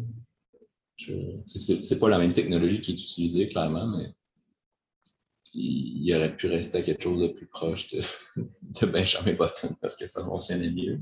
Mais, euh, euh, mais c'est ça, tu vois Brad Pitt plus vieux puis plus jeune que, que, actuellement, que, le moment où le film a été tourné. Euh, c'est ça, film avec Brad Pitt, avec euh, Taraji P. Henson, avec Marshall Ali. Il y a Elle Fanning qui jouait dedans aussi. Ouais. Il a joué la jeune Kate Blanchett, hein, c'est ça? Oui, la jeune Kate Blanchett. Je n'ai pas nommé Kate Blanchett. J'ai juste écrit les noms des acteurs moins importants. Mais ouais, non, c'est ça. c'est une espèce quand j'ai regardé, j'ai l'impression que le film, il, aurait pu être meilleur ou il parvenait pas à être ce qu'il aurait, je sais pas si ce qu'il aurait voulu être ou ce qu'il aurait pu être, du moins. Comme, pour moi, ce film-là, c'est comme une espèce de grande histoire d'amour épique sur papier. Comme dans les faits, ça marche pas tant, je sais pas. Euh, c'est ça, c'est un beau film quand même, mais ça aurait pu être plus touchant que, que, que celui-là. Euh, moi, je trouve que c'est un genre de Big Fish en moins bon. Ben, c'est ça, c'est ça que j'ai. C'est ce que j'ai noté ça. sais, ça fait penser. C'est un film qui en rappelle d'autres. Comme tu, tu, nommes Big Fish, puis, ben, en plus, ouais, ah, le parallèle avec Big Fish est d'autant plus euh, euh, évident que tu vois l'alternance entre la personne qui raconte l'histoire dans un décor plus réaliste, plus froid, mettons, puis les, les, événements du passé qui sont plus colorés, puis plus. Euh, euh ouais. C'est plus, plus extraordinaire, justement, parce que tu es dans, es dans la, froideur d'une chambre d'hôpital, puis euh, avec Katrina qui, qui, qui arrive à, Nouvelle-Orléans. Puis, euh, puis là, tu as les souvenirs justement plus colorés où tu racontes l'histoire de. Ça pourrait, on pourrait quasiment dire que c'est vraiment vrai cette histoire-là? Parce que c'est ça. Elle raconte. Elle, sur, son, genre, sur son lit de mort, puis elle raconte l'histoire d'un gars qui rajeunit. Mais c'est ça. Sauf que justement, on dirait que comme si c'était Fincher, puis Fincher, il, il en a rien à foutre de se laisser aller dans, la folie puis le fantastique. C'est comme s'il se retenait, puis le film reste réaliste tout au long, puis qu'il aurait peut-être gagné à Leckman, je sais pas. Ce que tu en penses. Euh... Ah oui, puis tout le début, euh, l'histoire de l'horloge aussi, là. Euh, ça parle de, l'horloge qui, qui, remonte le temps, qui tourne à l'envers. c'est tout le lien avec le personnage. Puis de la façon que c'est raconté, je me suis dit, ah, ça fait vraiment Tim Burton comme genre type d'histoire, type de synopsis. ça m'a, ça m'a amené durant tout le film à, me demander comment est-ce que Tim Burton aurait fait ça. Puis, ça, ça aurait quasiment été. Ça, aurait, peut-être été meilleur. Il a fait Big Fish pour faire ça, c'est ça. c'est vrai qu'il a déjà fait Big Fish. mais, quand même, tu prends la même histoire, mais tu mets Tim Burton, ça, ça aurait eu des trucs intéressants. Ça fait penser un peu aussi à un, genre d'histoire à la Forest Gump, là, où ce que tu vis un peu oui, l'histoire. Mais c'est le même, c'est le même scénariste. Ah oui, ok. Ouais. C'est ça, tu as l'histoire, ben, dans Forest Gump, tu as, l'histoire américaine des années. C'est ça. Du, du, milieu du 20e siècle, mettons, en parallèle avec euh, la deuxième moitié du 20e siècle, en parallèle avec. Euh, avec. Euh, avec ben, l'histoire du personnage. Là. Puis dans ce cas-ci, ben, tu as ça aussi, mais là, c'est quand même moins présent. Puis c'est plus l'histoire de, la Nouvelle-Orléans, mettons. Mais oui, c'est même. Puis tu as la même histoire justement qui s'étale sur plusieurs années, tu suis un personnage qui, qui vieillit, même si dans ce cas-ci, il vieillit, mais il, rajeunit en même temps. Mais bon. Aussi, j'ai noté que le retour en force de Brad Pitt et Kate Blanchett après Babel, qui était excellent, mais bon. Qui était bon ensemble. C'était deux ans après. C'était pas long, c'est ça, c'était pas longtemps après. Ouais, j'avais pas pensé, mais c'est vrai. Babel. Très bon, hein? Inaritu. Alejandro González Inaritu. Je sais que Raphaël Wallet, il déteste Inaritu, profondément. il dit que c'est un, un, bourgeois. Euh... En tout cas, je sais pas trop, mais en tout cas, il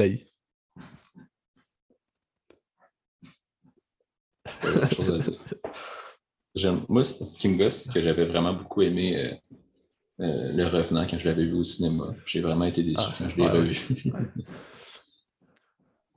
ok, on, s'étend dessus le Revenant. On s'étend pas. Ok, je peux dire Le Revenant, moi, c'est parce que Le, Revenant, c'est un show visuel, c'est tout. L'histoire est nulle à chier. C'est pas intéressant. Ouais, ben, c'est ouais, ben, un peu comme ça que je l'avais vu la première fois que je l'avais vu, mais j'avais quand même vraiment aimé ça. Comme pour moi, c'était. Tu sais, j'avais vu comme une espèce de blockbuster, une espèce de film d'action, mais vraiment réaliste, puis comme spectaculaire dans son réalisme. Euh, c'est très immersif, en fait, surtout. Euh, puis quand je l'ai revu, ben, je sais pas, on dirait que je, me suis pas autant senti immergé, puis j'ai pas eu. J'ai pas trouvé ça aussi impressionnant ou je, me suis emmerdé. C'est comme l'histoire du personnage ne m'intéressait pas. Là. son espèce de quête de vengeance, puis tout son, parcours à travers la nature euh, m'a un peu laissé indifférent au deuxième visionnement. Je ne pourrais pas 100% l'expliquer. Mais ben, je, pense que je t'avais dit, je me demande si c'est pas parce que il y a eu beaucoup de films dans ce style-là, un peu, par après, des espèces de films on, peut dire immersif ou faussement immersif. Je ne sais pas si ça nous fait vraiment ressentir une, vraie réalité, mais des films comme euh, ben, Dunkirk, que je n'ai peut-être pas aimé non plus, mais, euh, mais tu sais, ou un film comme 1917, tu sais, qui sont des films euh, qui, qui, qui, ont un petit peu une même approche réaliste, puis comme réaliste mais spectaculaire en même temps. Fait pas nécessairement de temps réaliste, mais qui donne une illusion là, de, que, tu es plongé un petit peu au milieu d'événements qui se passent. Euh, euh, dramatiques puis spectaculaires, puis euh, beaucoup d'action, tout ça. fait que je sais pas si justement, d'avoir vu un film comme 1917 qui, qui, qui est probablement plus réussi d'un point de vue euh, de, plus intéressant à regarder. Le scénario aussi, je trouve qu'il est plus intéressant. Ouais, ben c'est ça. Je sais pas si ça, ça fait en sorte qu'après mon deuxième visionnement du revenant, ben là, ça me beaucoup moins marqué. Mais... Ouais. En tout cas. Euh, pourquoi on parle de ça? Depuis tantôt, tu es comme non, on ne parle pas de ça, reviens, reviens à Fincher, reviens à Fincher. Puis là, le revenant, c'est important que tu en parles. Parce que j'aime ça dire les films que j'aime pas pour détruire. Ah, oui. Mais c'est ça, j'avais noté, euh, c'est Benjamin Button. Mais, pourquoi est-ce qu'on est allé sur le? À, cause de Babel, euh, Kate Blanchett, Brad Pitt? Ah, ok, c'était juste ça. Non, mais c'est bien. Moi, c'est Burnman puis Babel, c'est mes deux préférés. Euh... C'est ça. Euh... C'est la mise en scène qui est vraiment bien précise, calculée là, à la Fincher. Euh... C'est ça. une belle photo quand même. J'ai remarqué que la, photo était jolie. Ça, tranche un petit peu. Il y, a, beaucoup de choses dans ce film-là qui tranchent avec ce que Fincher fait d'habitude, euh, même si ça reste du Fincher, puis on le dit, mais euh, c'est la seule fois qu'il a travaillé avec Claudio Miranda à la photo. Euh, une commande, euh, déjà un bâtiment ou pas? Je sais pas. Ben, je pense pas que c'est lui qui a parti le projet. Ben après, je ne sais pas exactement comment ça s'est passé. Ben c'est sûr, je pense pas que c'est lui qui, qui, a des idées nécessairement. C'est sûr que c'est pas lui qui est arrivé qui a fait Hey, si on faisait une histoire là. Mais si tu as adapté quelque chose ou c'est un scénario original, je Ah, je sais pas. Mais euh, je peux aller vérifier, ouais. Parle. C'est le directeur photo de Life of Pi, entre autres. De Annie. Euh... Ah, c'est ça, c'est. Euh, c'est une nouvelle de F. Scott Fitzgerald en 1920. Ah oui, ah, oui, oui, oui, ben, oui, ben oui, mais ça a comme quasiment pas rapport. le film a pratiquement pas rapport avec la nouvelle.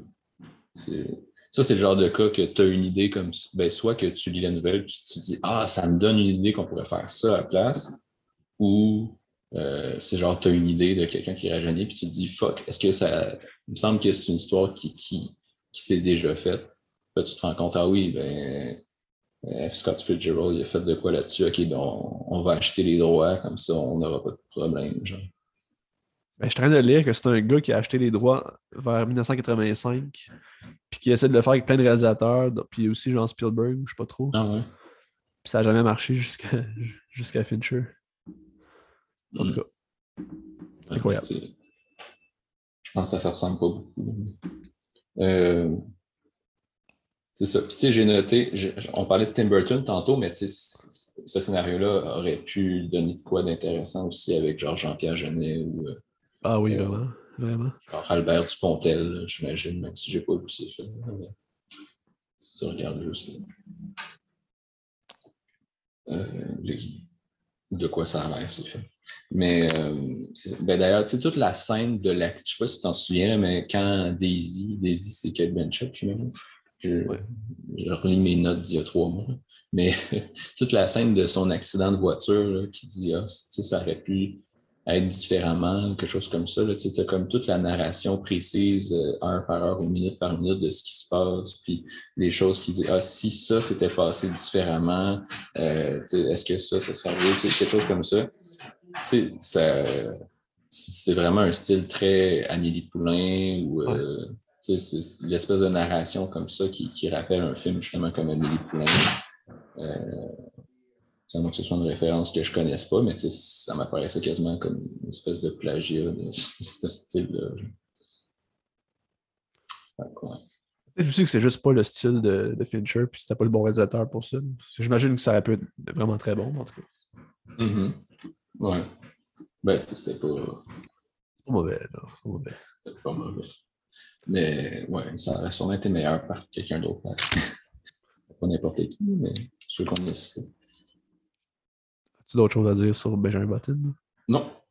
Là, on rentre dans le crunchy, genre l'élite, là. La trilogie.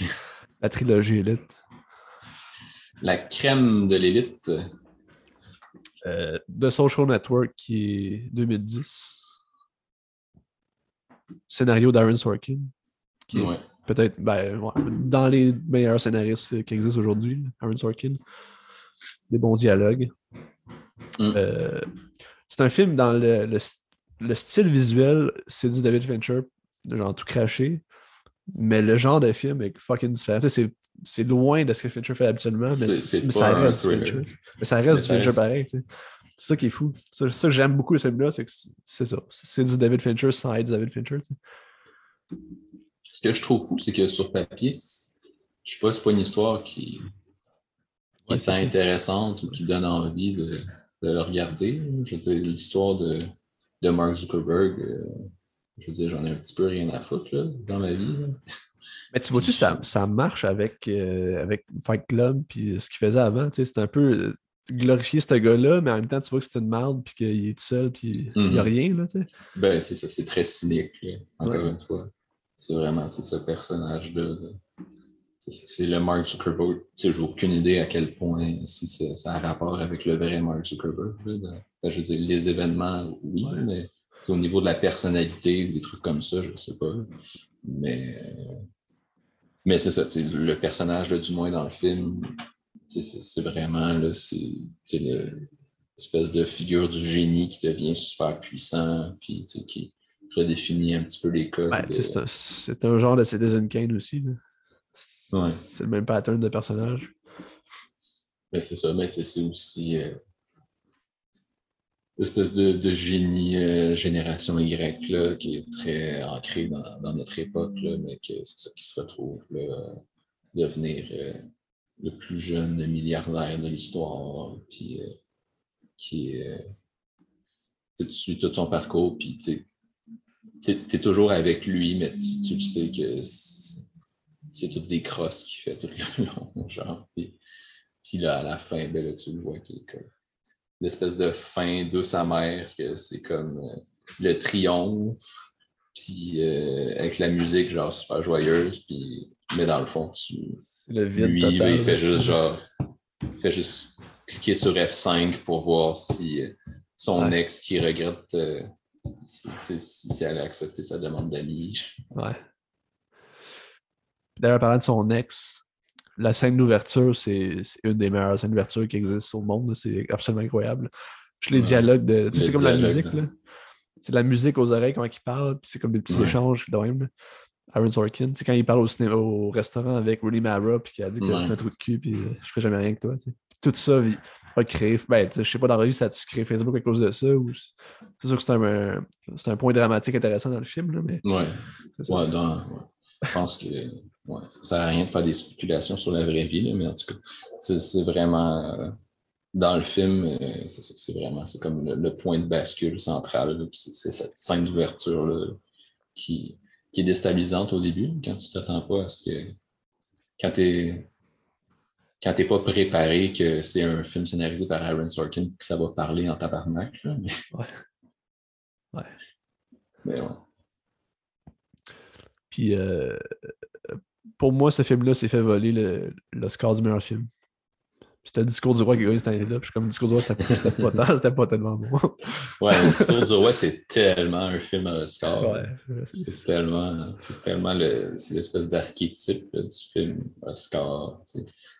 Des, performances solennelles de grands acteurs britanniques, puis ça se passe dans la famille royale, puis ça, mêle la petite histoire, l'intime, les faiblesses d'un personnage censé être parfait, genre le roi qui bégaye, qui qui est angoissé par tout, puis qui n'était pas supposé donner roi, puis qui devient roi.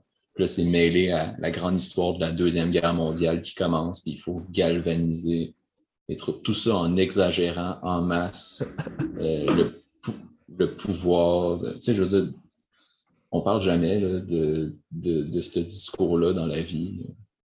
T'exagères à, à quel point il bégayait, t'exagères à quel point genre, ce discours-là est important, t'exagères à quel point. Mais, mais c'est ça, c'est- du film à Oscar tout craché. Tu mettons, tu fais un top 10 des, des meilleurs films de la décennie 2010 à 2020, mettons. Social Network, c'est facilement le top 5. Là. Ouais, puis Discours du roi, peut-être numéro 3. non, mais ouais, non, Social Network, c'était. C'était bon. C'est sûr, à l'époque, ça me gossait. J'étais comme, ah, un film sur Facebook, genre. Euh... tu sais, clairement, t'as plein de gens qui. clairement, ça a quand même fait de la pub à Facebook aussi. Puis, euh... puis t'as beaucoup de gens qui, justement, prennent Mark Zuckerberg comme modèle basé sur ce film-là aussi. Mais bon, yeah. Mais aussi, c'est la première fois que Trent Reznor et Atticus Ross travaillent avec David Fincher, hein, si je ne me trompe pas. Oui, ben c'est ça que je voulais dire aussi. J'avais noté comme toute la trilogie de Social Network, euh, même Girl with the Dragon Tattoo, puis Gone Girl. Euh, ben c'est sûr, ouais. C'est la même musique aussi, là, mais ces trois films-là, c'est la même musique c'est la même photo. ah ouais, ok. C'est vraiment le. Puis, tu sais, les films visuellement se ressemblent. Puis, euh, c'est ça. Mm, ouais, non, c'est ça. C'est trois films. C'est trois chefs-d'œuvre. Ouais, ouais, vraiment. C'est les, décors de Donald Graham, Graham Burt pour les trois films. Je trouve la musique se démarque particulièrement chez Fincher. À partir de là, la musique d'Atticus Ross et de Trent Reznor, c'est toujours genre ça coche, vraiment. Mm. Je sais pas si, euh, si on avait dit à un, genre un fan euh, emo tourmenté de, de, Nine Inch Nails des années 90 que Trent Reznor allait gagner genre 3 Oscars, 3 ou 4 Oscars, je sais pas trop. C'est drôle, pareil. Mais euh, ouais, Social Network, euh, non, je pense que j'ai rien d'autre à dire sur Social Network. Je sais pas. Un film parfait. Un film parfait. Tout le monde a regardé ça, c'est un film parfait. Pour moi, tout le monde a déjà vu ce film-là pareil, là, mais. Ouais. un film parfait. Après ça, 2011. 2011. Un film écrit par euh, Steven Zalian, qui a, qui a fait des gros Gangs of New York. Schindler's List. Schindler's List. Ouais, Schindler's List. Mission Impossible. Il a co-scénarisé avec euh, Aaron Sorkin de Moneyball. Que tu n'as pas vu, Moneyball. Hein? J'ai pas vu Moneyball. Vois Moneyball. Moi, c'était un coup de cœur personnel. Je trouve ça incroyable. Surtout le système de baseball. Puis, ces années-là, c'était comme notre enfance avec les, les gros joueurs, euh, genre Jason GMB et tout. T'en souviens? Quand on était au primaire, on, on jouait au baseball. GMB, c'est celui qui, qui était. Non, ça, c'est Gary Sheffield. Gary Sheffield. Ouais, c'est ça. Mais, mais il, il, parle de joueurs, puis tu vas tout reconnaître les joueurs, c'est hot. Là. Puis le film est vraiment excellent. C'est Aaron Sorkin avec Steve Zayn qui scénarise, puis c'est sa coche. C'est vraiment très bon. C'est ça, hmm. Steve Zayn. Mais il faudrait, mais il est encore sur Netflix? Ben, je voulais le regarder avec mes parents. Mais... Je sais pas s'il si, euh, si est encore là. Il l'était, mais je sais plus s'il est là. Ouais. Je sais quoi. Ouais. Euh... Mais c'est ça, euh, euh, Millennium. Les hommes qui n'aimaient pas les femmes. Euh, qui est donc l'adaptation d'un roman de Steve Larson, le premier roman de sa célèbre trilogie Millennium. C'est-tu une adaptation du roman euh, qui n'a pas rapport avec les autres films suédois ou c'est comme un remake d'un film suédois qui était adapté au même roman ou, ou peu importe? Non, je pense que c'est une adaptation du roman. Je ne sais pas s'il a vu l'autre film ou si le scénariste sûrement qu'il l'a vu, mais c'est surtout. Mais tu grosso modo, les, deux, c'est pas mal. Ben, de toute façon, l'adaptation suédoise était très fidèle au roman. Puis le film de Fincher est quand même assez fidèle. So, il y a un point majeur que sur lequel je vais revenir après. Mais euh, c'est ça, tu sais, c'est euh, Millennium, euh, c'est particulier parce qu'entre autres, Stig Larsson il est mort d'une crise cardiaque avant que ses livres soient publiés. Qu'il n'a ah jamais, jamais, connu l'immense succès international que ça a eu. Euh, j'ai lu le premier roman à l'époque. Euh, j'avais trouvé ça quand même laborieux. J'avais pas tant aimé. j'avais tellement que j'avais commencé le deuxième, puis j'avais abandonné à page 100 peut-être. Euh, puis après ça, finalement, j'ai vu. Est-ce que j'ai vu? J'ai plus ou moins vu, parce que c'est ça, ils ont sorti la, trilogie en Suède. Ils ont fait trois films euh, suédois. C'est des adaptations très, c'est ça, très littérales. Puis tellement que après ça, ils ont, avec comme les scènes coupées, ils ont fait une série télé. c'est comme sorti euh, en série télé. Puis moi, c'est ça que j'ai vu. J'ai comme pas vu la version courte euh, cinématographique. J'ai vu comme euh, la fin de. J'ai comme vu le, dernier épisode du, premier, du premier film, du premier livre, je sais pas trop comment exprimer ça, là. mais d'adaptation du premier livre, mettons. Puis j'ai vu le, tous les épisodes sur le 2 et le 3. Puis c'est ça, on dirait que je voulais, tu sais, je l'ai regardé parce que je voulais connaître comme la fin de l'histoire, où, où est-ce que ça s'en allait. Mais j'ai pas de temps, j'ai jamais vraiment apprécié beaucoup. c'est ça, j'ai pas tant apprécié le roman, pas tant apprécié la série. Puis là, quand j'ai regardé le film, c'est comme la première. Puis le pire, c'est que j'avais beaucoup de préjugés envers ce film-là, surtout au départ. Surtout que j'ai appris son existence. Vu que je connaissais Millennium, j'ai appris l'existence de ce film-là euh, ben, je veux dire, quand ce film-là est sorti, euh, je ne connaissais pas David Fincher. pour moi, c'était comme le remake américain d'un film suédois. C'est une démarche que j'appréciais pas. Puis, euh, c'est ça, mais on dirait que quand je l'ai vu plusieurs années plus tard, c'est la première fois que j'ai apprécié cette histoire-là, en fait. Pourtant, c'est très fidèle. C'est juste une vraie réalisation d'un vrai réalisateur qui vient vraiment donner un, vrai point de vue sur l'histoire. tu sais, ça a beau être un remake américain, euh, tourné en anglais, mais ça se passe en Suède avec des acteurs suédois, euh, des acteurs américains, mais qui parlent en anglais, mais euh, les personnages sont suédois, puis ils parlent en anglais parce que. C'est la convention. C'est comme quand tu vas voir euh, une, pièce, de Tchekhov au TNM, il ne parle pas en russe, là, ben c'est pareil. Mais tu sais, ça, je trouve ça intéressant qu'il a gardé ça en, Suède, même s'il parle anglais, parce que tu sais, ça ne vient pas américaniser l'histoire. Ben vraiment, tu, le tu sens vraiment en Suède, tu sens vraiment que c'est en les Suède. Décors, ça se passe en Suède. Les, les décors sont, suédois, les enjeux sont suédois. Il a l'air de faire fret. Ouais. c'est Non, c'est ça. Euh, c'est vraiment un bon film. Ça, ça, donne le ton dès le début là, avec la, la reprise d'Immigrant Song euh, dans le générique là, de, de, début. Je sais pas. Ça fait très. C'est drôle parce que le générique de début fait très James Bond, puis t'as Daniel Craig. Ouais. Ben, je trouve que ça fait quand même. Euh, il se détache quand même bien du personnage de James Bond aussi.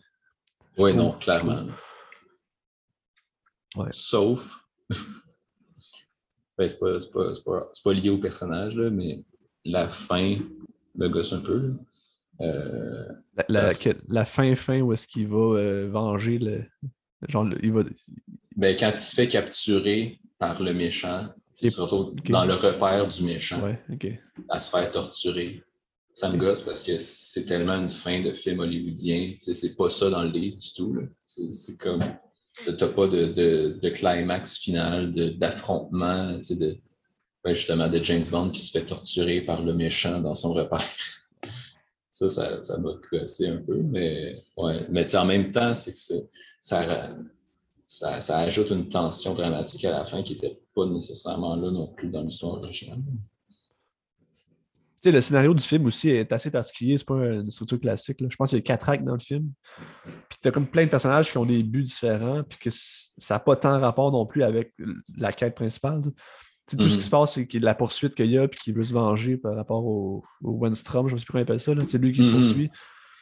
C'est comme la quatrième acte, c'est qu'il va réussir à, se venger un peu, mais ça n'a aucun rapport avec tout le reste. C'est ça qui est intéressant, je trouve, dans le film, c'est que c'est unique. Mais c'est vrai. Mais c'est vrai, pour le coup, c'est vraiment, c'est, vraiment ça dans le roman. C'est que tu as comme vraiment plusieurs, euh, plusieurs niveaux, plusieurs, plusieurs objectifs en fonction tu as, évidemment le, vieux qui veut résoudre l'histoire de, la disparition d'Henriette.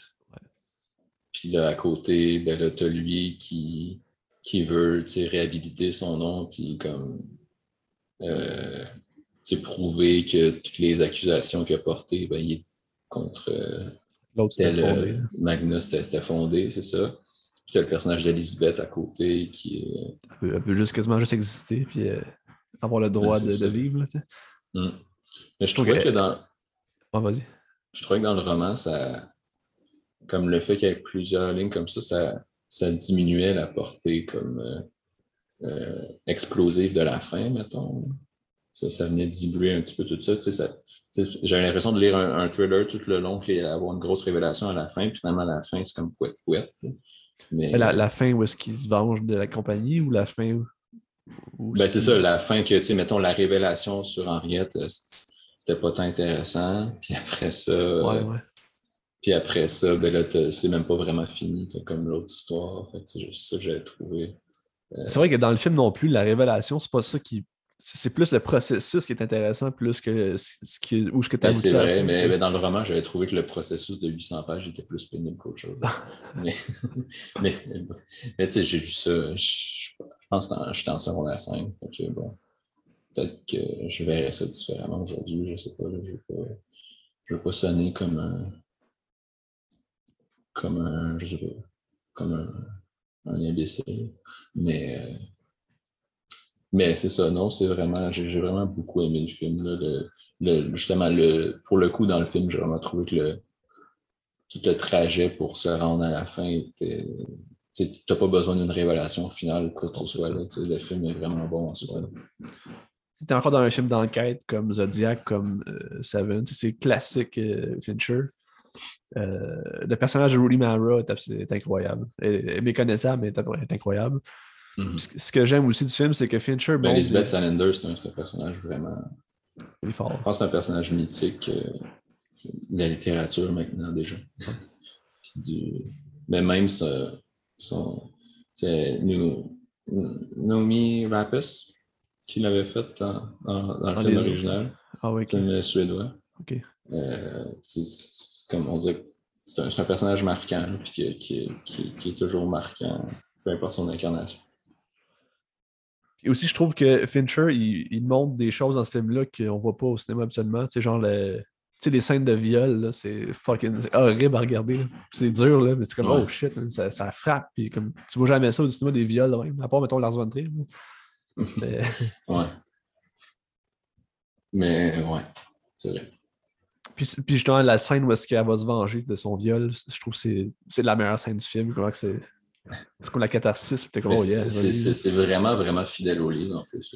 C'est drôle que tu vois des choses, ailleurs, c'est des choses qu'on n'a jamais vues au cinéma, mais c'est juste une transposition de ce qu'il y a déjà dans la littérature depuis toujours. Ouais. surtout aux États-Unis en plus, que c'est ultra comme euh, contrôlé un peu ce qu'ils doivent faire pour pas se faire trop choquer. Puis, euh, mm-hmm. ça.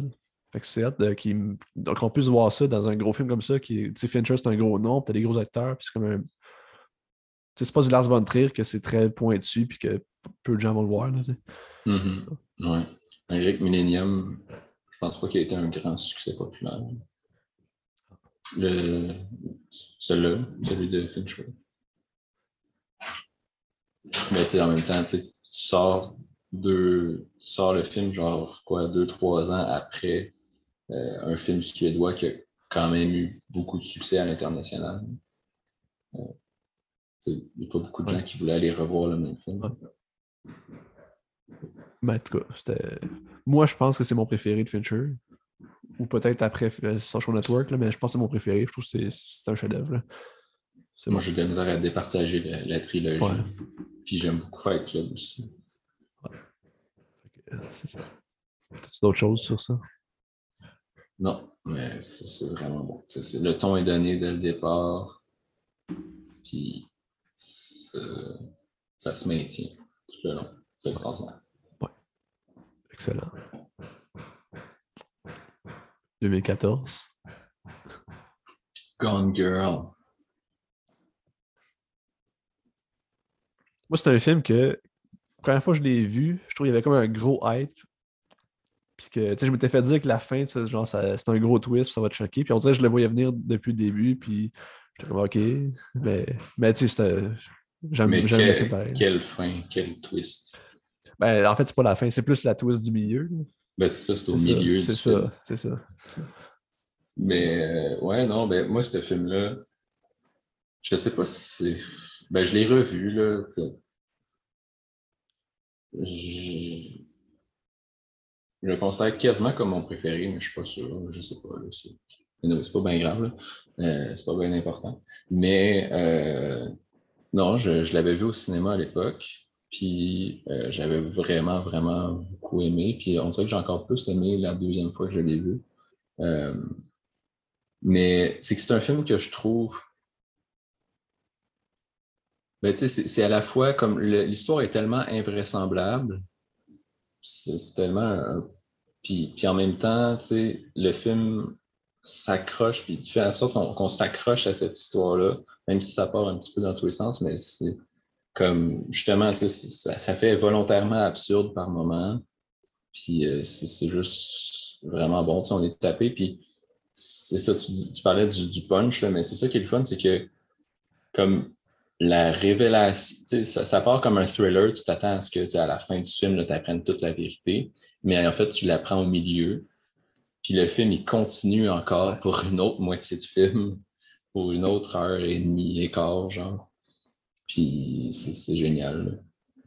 Mais tu sais, le film, dans le fond, ça ressemble beaucoup aussi à The Game en, en maîtrisé, mettons, mais tu sais, ça reste que c'est quasiment un jeu qui est dedans.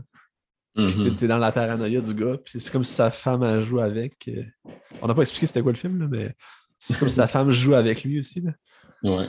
On peut expliquer c'est quoi le film. C'est l'histoire de Ben Affleck et Rosamund Pike. Ouais, c'est leur histoire c'est une histoire vraie. non. Euh, c'est ça, c'est genre euh, histoire. ben, ça commence que Rosamund Pike est disparue.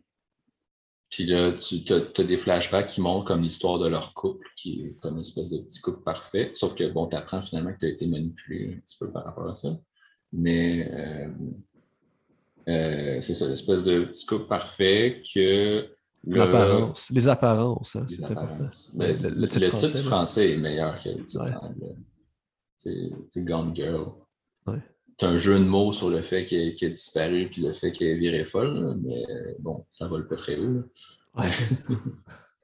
Euh, mais c'est ça. Puis euh, là, elle est disparue, puis là, ben là, tu as des éléments d'enquête qui arrivent, puis tu viens à croire, même le spectateur, je pense, doute que ah ben est-ce que c'est est-ce que c'est son mari, est-ce que c'est Ben Affleck qui l'a tué, qu'est-ce qui se passe? Puis là, finalement, ben là, euh, tu apprends comme la vérité, mais le film continue, puis tu as comme une espèce de jeu de manipulation euh, entre les deux personnages. Euh, entre Rosamund Pike et Ben Affleck.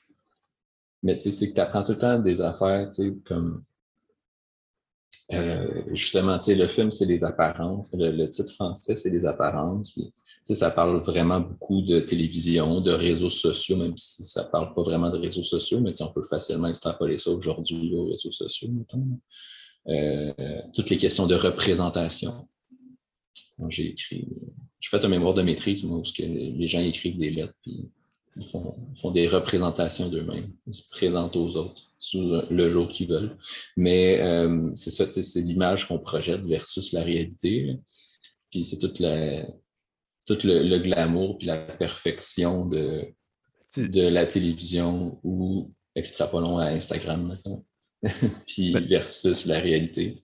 Mais tu sais aussi, ça revient euh, à la base de Fincher, ce qui était au début, avec toute la critique sociale de, la, société. Puis dans le fond, c'est des gens qui sont, sont un peu prisonniers de leur mode de vie aussi, puis de, de, de ben, la société dans laquelle ils vivent. Mm-hmm. Ça revient comme à Fight Club et à The Game, ils sont pris dans ça. Mm. Ils sont pris du dans leur mariage qui doit être euh, parfait, puis respecter telle et telle convention, puis que, alors que qui pourrait être autrement, puis qui pourrait être plus heureux d'une autre façon. C'est pas un hasard. Le film il s'ouvre sur, euh, sur euh, Nick Dunn. Est-ce que ça, Dunn, son nom? Ouais, ouais, c'est ça. Amy Dunn puis Nick Dunn. qui sort de, de, sa grosse cabane là, dans son petit quartier propre. C'est comme petit quartier de banlieue, mais sais, Monster House, là, grosse maison. Euh, pour aller, tu tout ça, il sort de sa belle petite maison, mais il va porter son gros bac de poubelle au chemin, puis il part dans son VUS. C'est une espèce de grosse société d'apparence de consommation. Euh, euh tout, tout n'est que façade. euh, tout est beau, il est là dans son beau quartier, mais en même temps, bon, le, un message environnemental qui n'est pas nécessairement dans le film, mais je ne sais pas à quel point, là, mais il sort son gros bac de déchets, il part avec son VUS polluant, puis pendant ce temps-là, ben, sa femme a planifié comme sa condamnation à mort en secret. C'est comme derrière les apparences se trouve le, lait. c'est ça. tu sais aussi, c'est le, premier scénario de Gillian Flynn, Gillian Flynn, je sais pas comment tu dis ça, là, mais c'est qui a fait le roman. Adapté de son roman. mais son premier, son premier long métrage qu'elle a écrit, c'est un exploit en tabassac faire ça. C'est c'est dur d'écrire un film, puis que ça soit aussi bon que ça pour ton premier film, c'est quelque chose. Mais je sais pas si tu prends le même scénario, tu donnes tu, donnes le même scénario à un réalisateur moins talentueux, ça Ah, peut-être pas. Les, mettons, les rebondissements auraient. Certains rebondissements auraient paru plus n'importe quoi. Surtout en plus que tu on dirait Fincher, c'était le fit parfait aussi pour un film comme ça. Mm-hmm. je sais pas, peut-être. Mm. C'est ça. Tout, dans le film, aussi les. C'est le summum de l'image parfaite léchée, ce film-là. Là, tous les plans sont, sont tellement travaillés. Puis, ben, tu parlais tantôt de. C'est des apparences. Hein. Ben, c'est ça, c'est des apparences. tout pour représenter un monde qui n'existe pas, mais celui auquel on veut croire. Ce que j'aime aussi, c'est la fin qui est comme. Tu sais, la, la, fin est, tragique. c'est un film un peu à la, à la Taken où est-ce que sa femme s'est fait enlever, puis là, il la retrouve, c'est bon. Tandis que là, sa femme disparaît, il la retrouve. C'est pas être le fun parce qu'il retrouve sa femme, mais au final, c'est fucking tragique. Puis t'es comme, oh, c'est ça qu'il fallait qu'il arrive pour vrai, ou je sais pas. Ça, je trouve ça incroyable comment c'est joué. C'est ça, tu sais, puis ça, ça, parle beaucoup du couple, puis tu sais, c'est quasiment une sorte de métaphore cynique de, du couple. Là, tu sais, dans le fond, tu sais, on, c'est souvent deux personnes qui s'aiment et qui saillissent à la fois. Je, je veux pas, ça va bien dans ma relation, là, je te Mais dans le sens que des fois, c'est ça, c'est souvent, tu as des aspects qui t'énervent profondément chez quelqu'un, puis c'est comme, tu as l'impression que tu aimes la personne, mais en même temps, tu l'haïs, puis tu sais jamais c'est quel côté qui va triompher. Puis, parce que tu as, tellement de choses enfouies puis refoulées des fois, surtout dans une mauvaise relation. Tu en as plus, plus mais c'est ça. C'est ce genre de choses, justement. derrière les apparences, le bonheur, ben ça peut éclater. C'est ça, c'est intéressant. Il y a un contraste vraiment entre l'invraisemblance un peu folle du scénario, euh, qui part dans tous les sens, puis l'espèce de, de, réalisme, de faux réalisme froid de l'image, où tout est tellement premier degré que, que ça fonctionne. Excellent. C'est la scène, euh, il y a une scène magnifique qui tranche vraiment avec le reste du film, la, la, scène du meurtre. Avec euh, Neil Patrick Harris, c'est celle-là? Oui. Ah ouais. C'est génial. C'est magnifiquement esthétisé. C'est comme.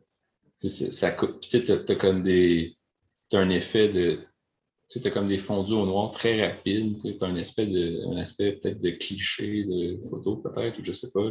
Mais euh, en tout cas, c'est du moins une mort qui, qui est vraiment comme de la violence qui est esthétisée, là, qui est. Euh, ah, c'est violent, là. Ben, c'est ça, tu sais. C'est vraiment la violence en spectacle. Puis, elle qui se donne en spectacle. C'est le personnage qui se donne en spectacle. Puis, le film qui présente, c'est ça la violence en spectacle comme ça. Puis, euh, je sais pas, là, j'ai l'impression que le, film en dit beaucoup sur, sur la société et le monde médiatique. Dans ce qu'il plus négatif.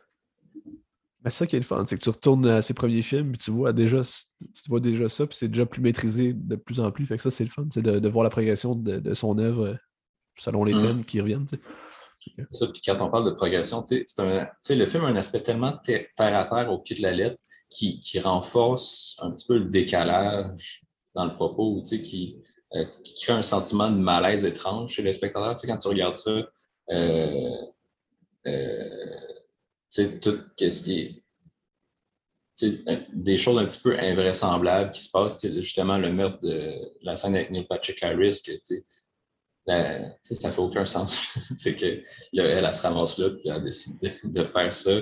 Puis là, tu sais, une espèce de malaise étrange puis jouissif en même temps chez le spectateur, sais, que, que, le film est tellement sérieux, terre à terre, puis qu'il se passe des choses qui explosent dans tous les sens comme ça. Puis, je sais pas, tu sais, pour moi, c'est peut-être la force du film, euh, alors que c'était genre un point faible de Benjamin Button qui, lui, était euh, trop terre à terre pour son histoire qui demandait à être plus extravagante ou quelque chose, tandis que là, on est vraiment dans un film qui est. Euh, où tu as un décalage volontaire et réussi sur le ton euh, entre la mise en scène et ce qui peut se passer. L'impression. voilà. Vraiment un très bon film dans le Très, très bon. Très, très bon. Mm. Personne. Faut, faut voir les, faudrait voir les trois films back-à-back, genre les, la trilogie, qu'on appelle. Là. Ce serait parfait. En tout cas. Mm. Dernier film maintenant. C'est vrai, il y en a un autre. 2020. J'ai pas pris grand note là-dessus. Mais tu sais, entre-temps, il a fait. Euh, on, a, parlé d'House of Cards, puis on a parlé de Manhunter. Euh, puis en 2000, c'est ça, tu sais, quand tu es sorti sa trilogie, j'étais comme ailleurs, David Fincher, c'est mon réalisateur actuel préféré. J'ai trop hâte de voir son prochain film. Puis là, il n'a pas sorti le prochain film. Ouais, ça... T'es-tu déçu du prochain film ou t'es pas trop déçu? Euh, ben, je veux dire, euh, si tu m'avais, si en 2015 ou en 2016, tu, m'avais montré Manque, j'aurais été très déçu. Là, là je pense pas que j'ai plus apprécié le film que je l'aurais apprécié à l'époque, mais au moins, euh, j'ai fait mon deuil. j'ai eu le temps de faire mon deuil de, du, Fincher de, la trilogie. Mais non, mais. Ben, parce que, tu sais, il s'en va complètement ailleurs. C'est. Complètement autre chose. Hein. Je, dirais que c'est un hommage à son père plus que plus qu'un film de Fincher. Tu sais. C'est comme s'il mm-hmm. complète l'œuvre de son père qui est mort. Euh, j'ai noté, il est mort en 2003, je pense, son père. J'ai pas noté, mais en tout cas. Dans le fond, c'est un scénario que son père avait écrit depuis vraiment longtemps, qui n'avait jamais été fait. Puis, là, avec Netflix, que Netflix permet aux gens de faire à peu près n'importe quoi. Fait qu'ils ont pu faire ça. Puis dans le fond, ça parle. Euh, c'est. Euh, comment il s'appelle l'auteur de Citizen King C'est. Ah, je me souviens plus. Le personnage principal du film. euh, ben, Mankiewicz, ouais, quelque chose. Joseph Mankiewicz, c'est ça? Ouais qui est le réalisateur québécois qui a fait. Euh... Ah c'est Herman G. Mankiewicz, c'est ça. Euh, ah ouais, c'est vrai, c'est une personne. Les, euh, les bons débats. C'est ça. Herman G. Mankiewicz, c'est le scénariste de Citizen Kane. Puis le film tourne euh, pendant que lui, il s'est cassé à la jambe. Il faut qu'il écrive le scénario de Citizen Kane. Dans le fond, c'est Gary Oldman qui est couché dans un lit après tout le long, puis qui écrit, puis qu'il fait rien. Puis là, tu comprends un peu la société des années 30 la sortie de crise euh, d'après le crash aussi de 29, puis euh, toute la situation politique, puis des affaires comme ça. Puis toute la, situation de production aussi de Citizen Kane qui a été compliquée. C'est un film qui est ultra pointu, peut-être même trop pointu, que genre Monsieur Madame tout le monde n'aimera pas. Même, tu faut que tu connaisses Citizen Kane euh, bien, ou faut que tu l'aies vu du moins, parce que je pense que sinon ça va juste être n'importe quoi, parce que ça met rien en contexte, ça explique pas trop qui est mm-hmm. qui. Puis, c'est ça c'est pas un film qui est facile à regarder. Je pense que c'est un film qui peut être appréciable, euh, qui pourrait être bon à long. Je trouve que c'est une belle performance de Gary Oldman, mais comme c'est bien trop pointu pour. c'est trop pointu. C'est un film historique, c'est un film hommage au cinéma, au scénariste beaucoup. Il y a une espèce de critique envers Orson Welles aussi, qu'on présente comme le grand artisan de Citizen Kane. Puis, mais ça, c'est un débat. Hein. Il, y a plusieurs visions là-dessus aussi, que différentes personnes ont donné leur point de vue sur, le, sur, Citizen Kane et sur le, travail d'Orson Welles, savoir qui, qui devrait mériter le, le crédit d'auteur du film, mettons. C'est ça. Mais c'est ça. Mais c'est un film qui essaye de, recréer visuellement un petit peu de l'image de, de Citizen Kane. Ouais, ça vient chez le noir et blanc, puis ça va chercher le son en mono, je pense, euh, de l'époque. Mais tu sais, visuellement aussi, c'est pas juste le noir et blanc, mais tu as des noirs très bouchés dans les coins, des affaires de même, c'est une espèce d'image qui. Il me semble que tu des. pas une image noir et blanc, c'est une image noir et blanc qui rappelle Citizen Kane plus que tu donnes une colle, mettons. Oui, oui, oui, non, c'est ça. Mais tu sais, il en parlait dans, dans l'épisode de, de- de- des Bienveillants que écouté en fin de semaine. Puis qui disait que, tu sais, à place de faire un film euh, à la méthode de Lighthouse, que c'est fait avec les technologies de l'époque pour avoir le style de l'époque, mais là, tu fais ça en numérique, puis tu essaies de toucher ton image pour que ça soit quand même pas pire, mais comme ça marche pas parce que c'est un contraste par rapport à ce que tu faisais avant, puis l'image marche pas tant, tu sais. Je trouve que la photo est quand même belle, pareil, là. mais tu sais, Ouais. La photo de Eric Messerschmidt, il fait quoi? c'est son premier vrai film. Ah oui, ok. c'est mal. Mais c'est ça. À part ça, je je sais pas quoi dire d'autre, ce film-là. là. C'est un film que je sais pas quoi en penser. Je sais pas si j'ai aimé ça. C'est c'est un peu long comme film. Je sais pas si. Ouais. C'est ça. C'est dur à dire, mais Ça peut être un, un bon programme double avec Stephen King. ouais, c'est ça. C'est ça. Mais encore là. C'est pas. Je sais pas. Je sais pas. Non? C'est comme un film Netflix. là. Ouais. On dirait que j'essaie de ne pas avoir de préjugés. Je me dis, euh, ah, tu sais, c'est David Fincher, ça va être bon. Puis ça va être un film de David Fincher. Puis on dirait que je ne peux pas m'empêcher de penser que ah, c'est comme un film Netflix. Même chose. Sais, même Roma, ça m'avait fait ça. Je comprends. Même. euh, même, comment ça s'appelle? Marriage Story, que j'avais pourtant bien aimé. J'avais pas. Mais en tout cas, c'est un autre débat. Là. On- Je, vais- je vais pas commencer à dire tous les films que j'aime pas, là, mais Qu'est-ce que tu pas aimé dans Marriage Story? C'est bourgeois. Pourquoi c'est bourgeois? Parce que Scarlett Johansson est dans une grosse maison. là. Ben, c'est comme la, la vie, c'est comme les problèmes des gens riches. Là, tu sais. c'est un peu ça. Là. Ouais, mais t'as plein de films que c'est ça puis que t'aimes. Probablement. Genre euh, La Grande Beauté. que c'est, il y a rien de plus mondain que La Grande Beauté. en tout cas. Ouais. Ben, non, mais. Ouais, non. Mais je sais pas, je trouve ce que j'aimais de Marriage Story, c'est ben, les dialogues puis les scènes. ben, surtout peut-être le jeu d'acteur, la dynamique entre Scarlett Johansson puis Adam Driver, qui est quand même excellent.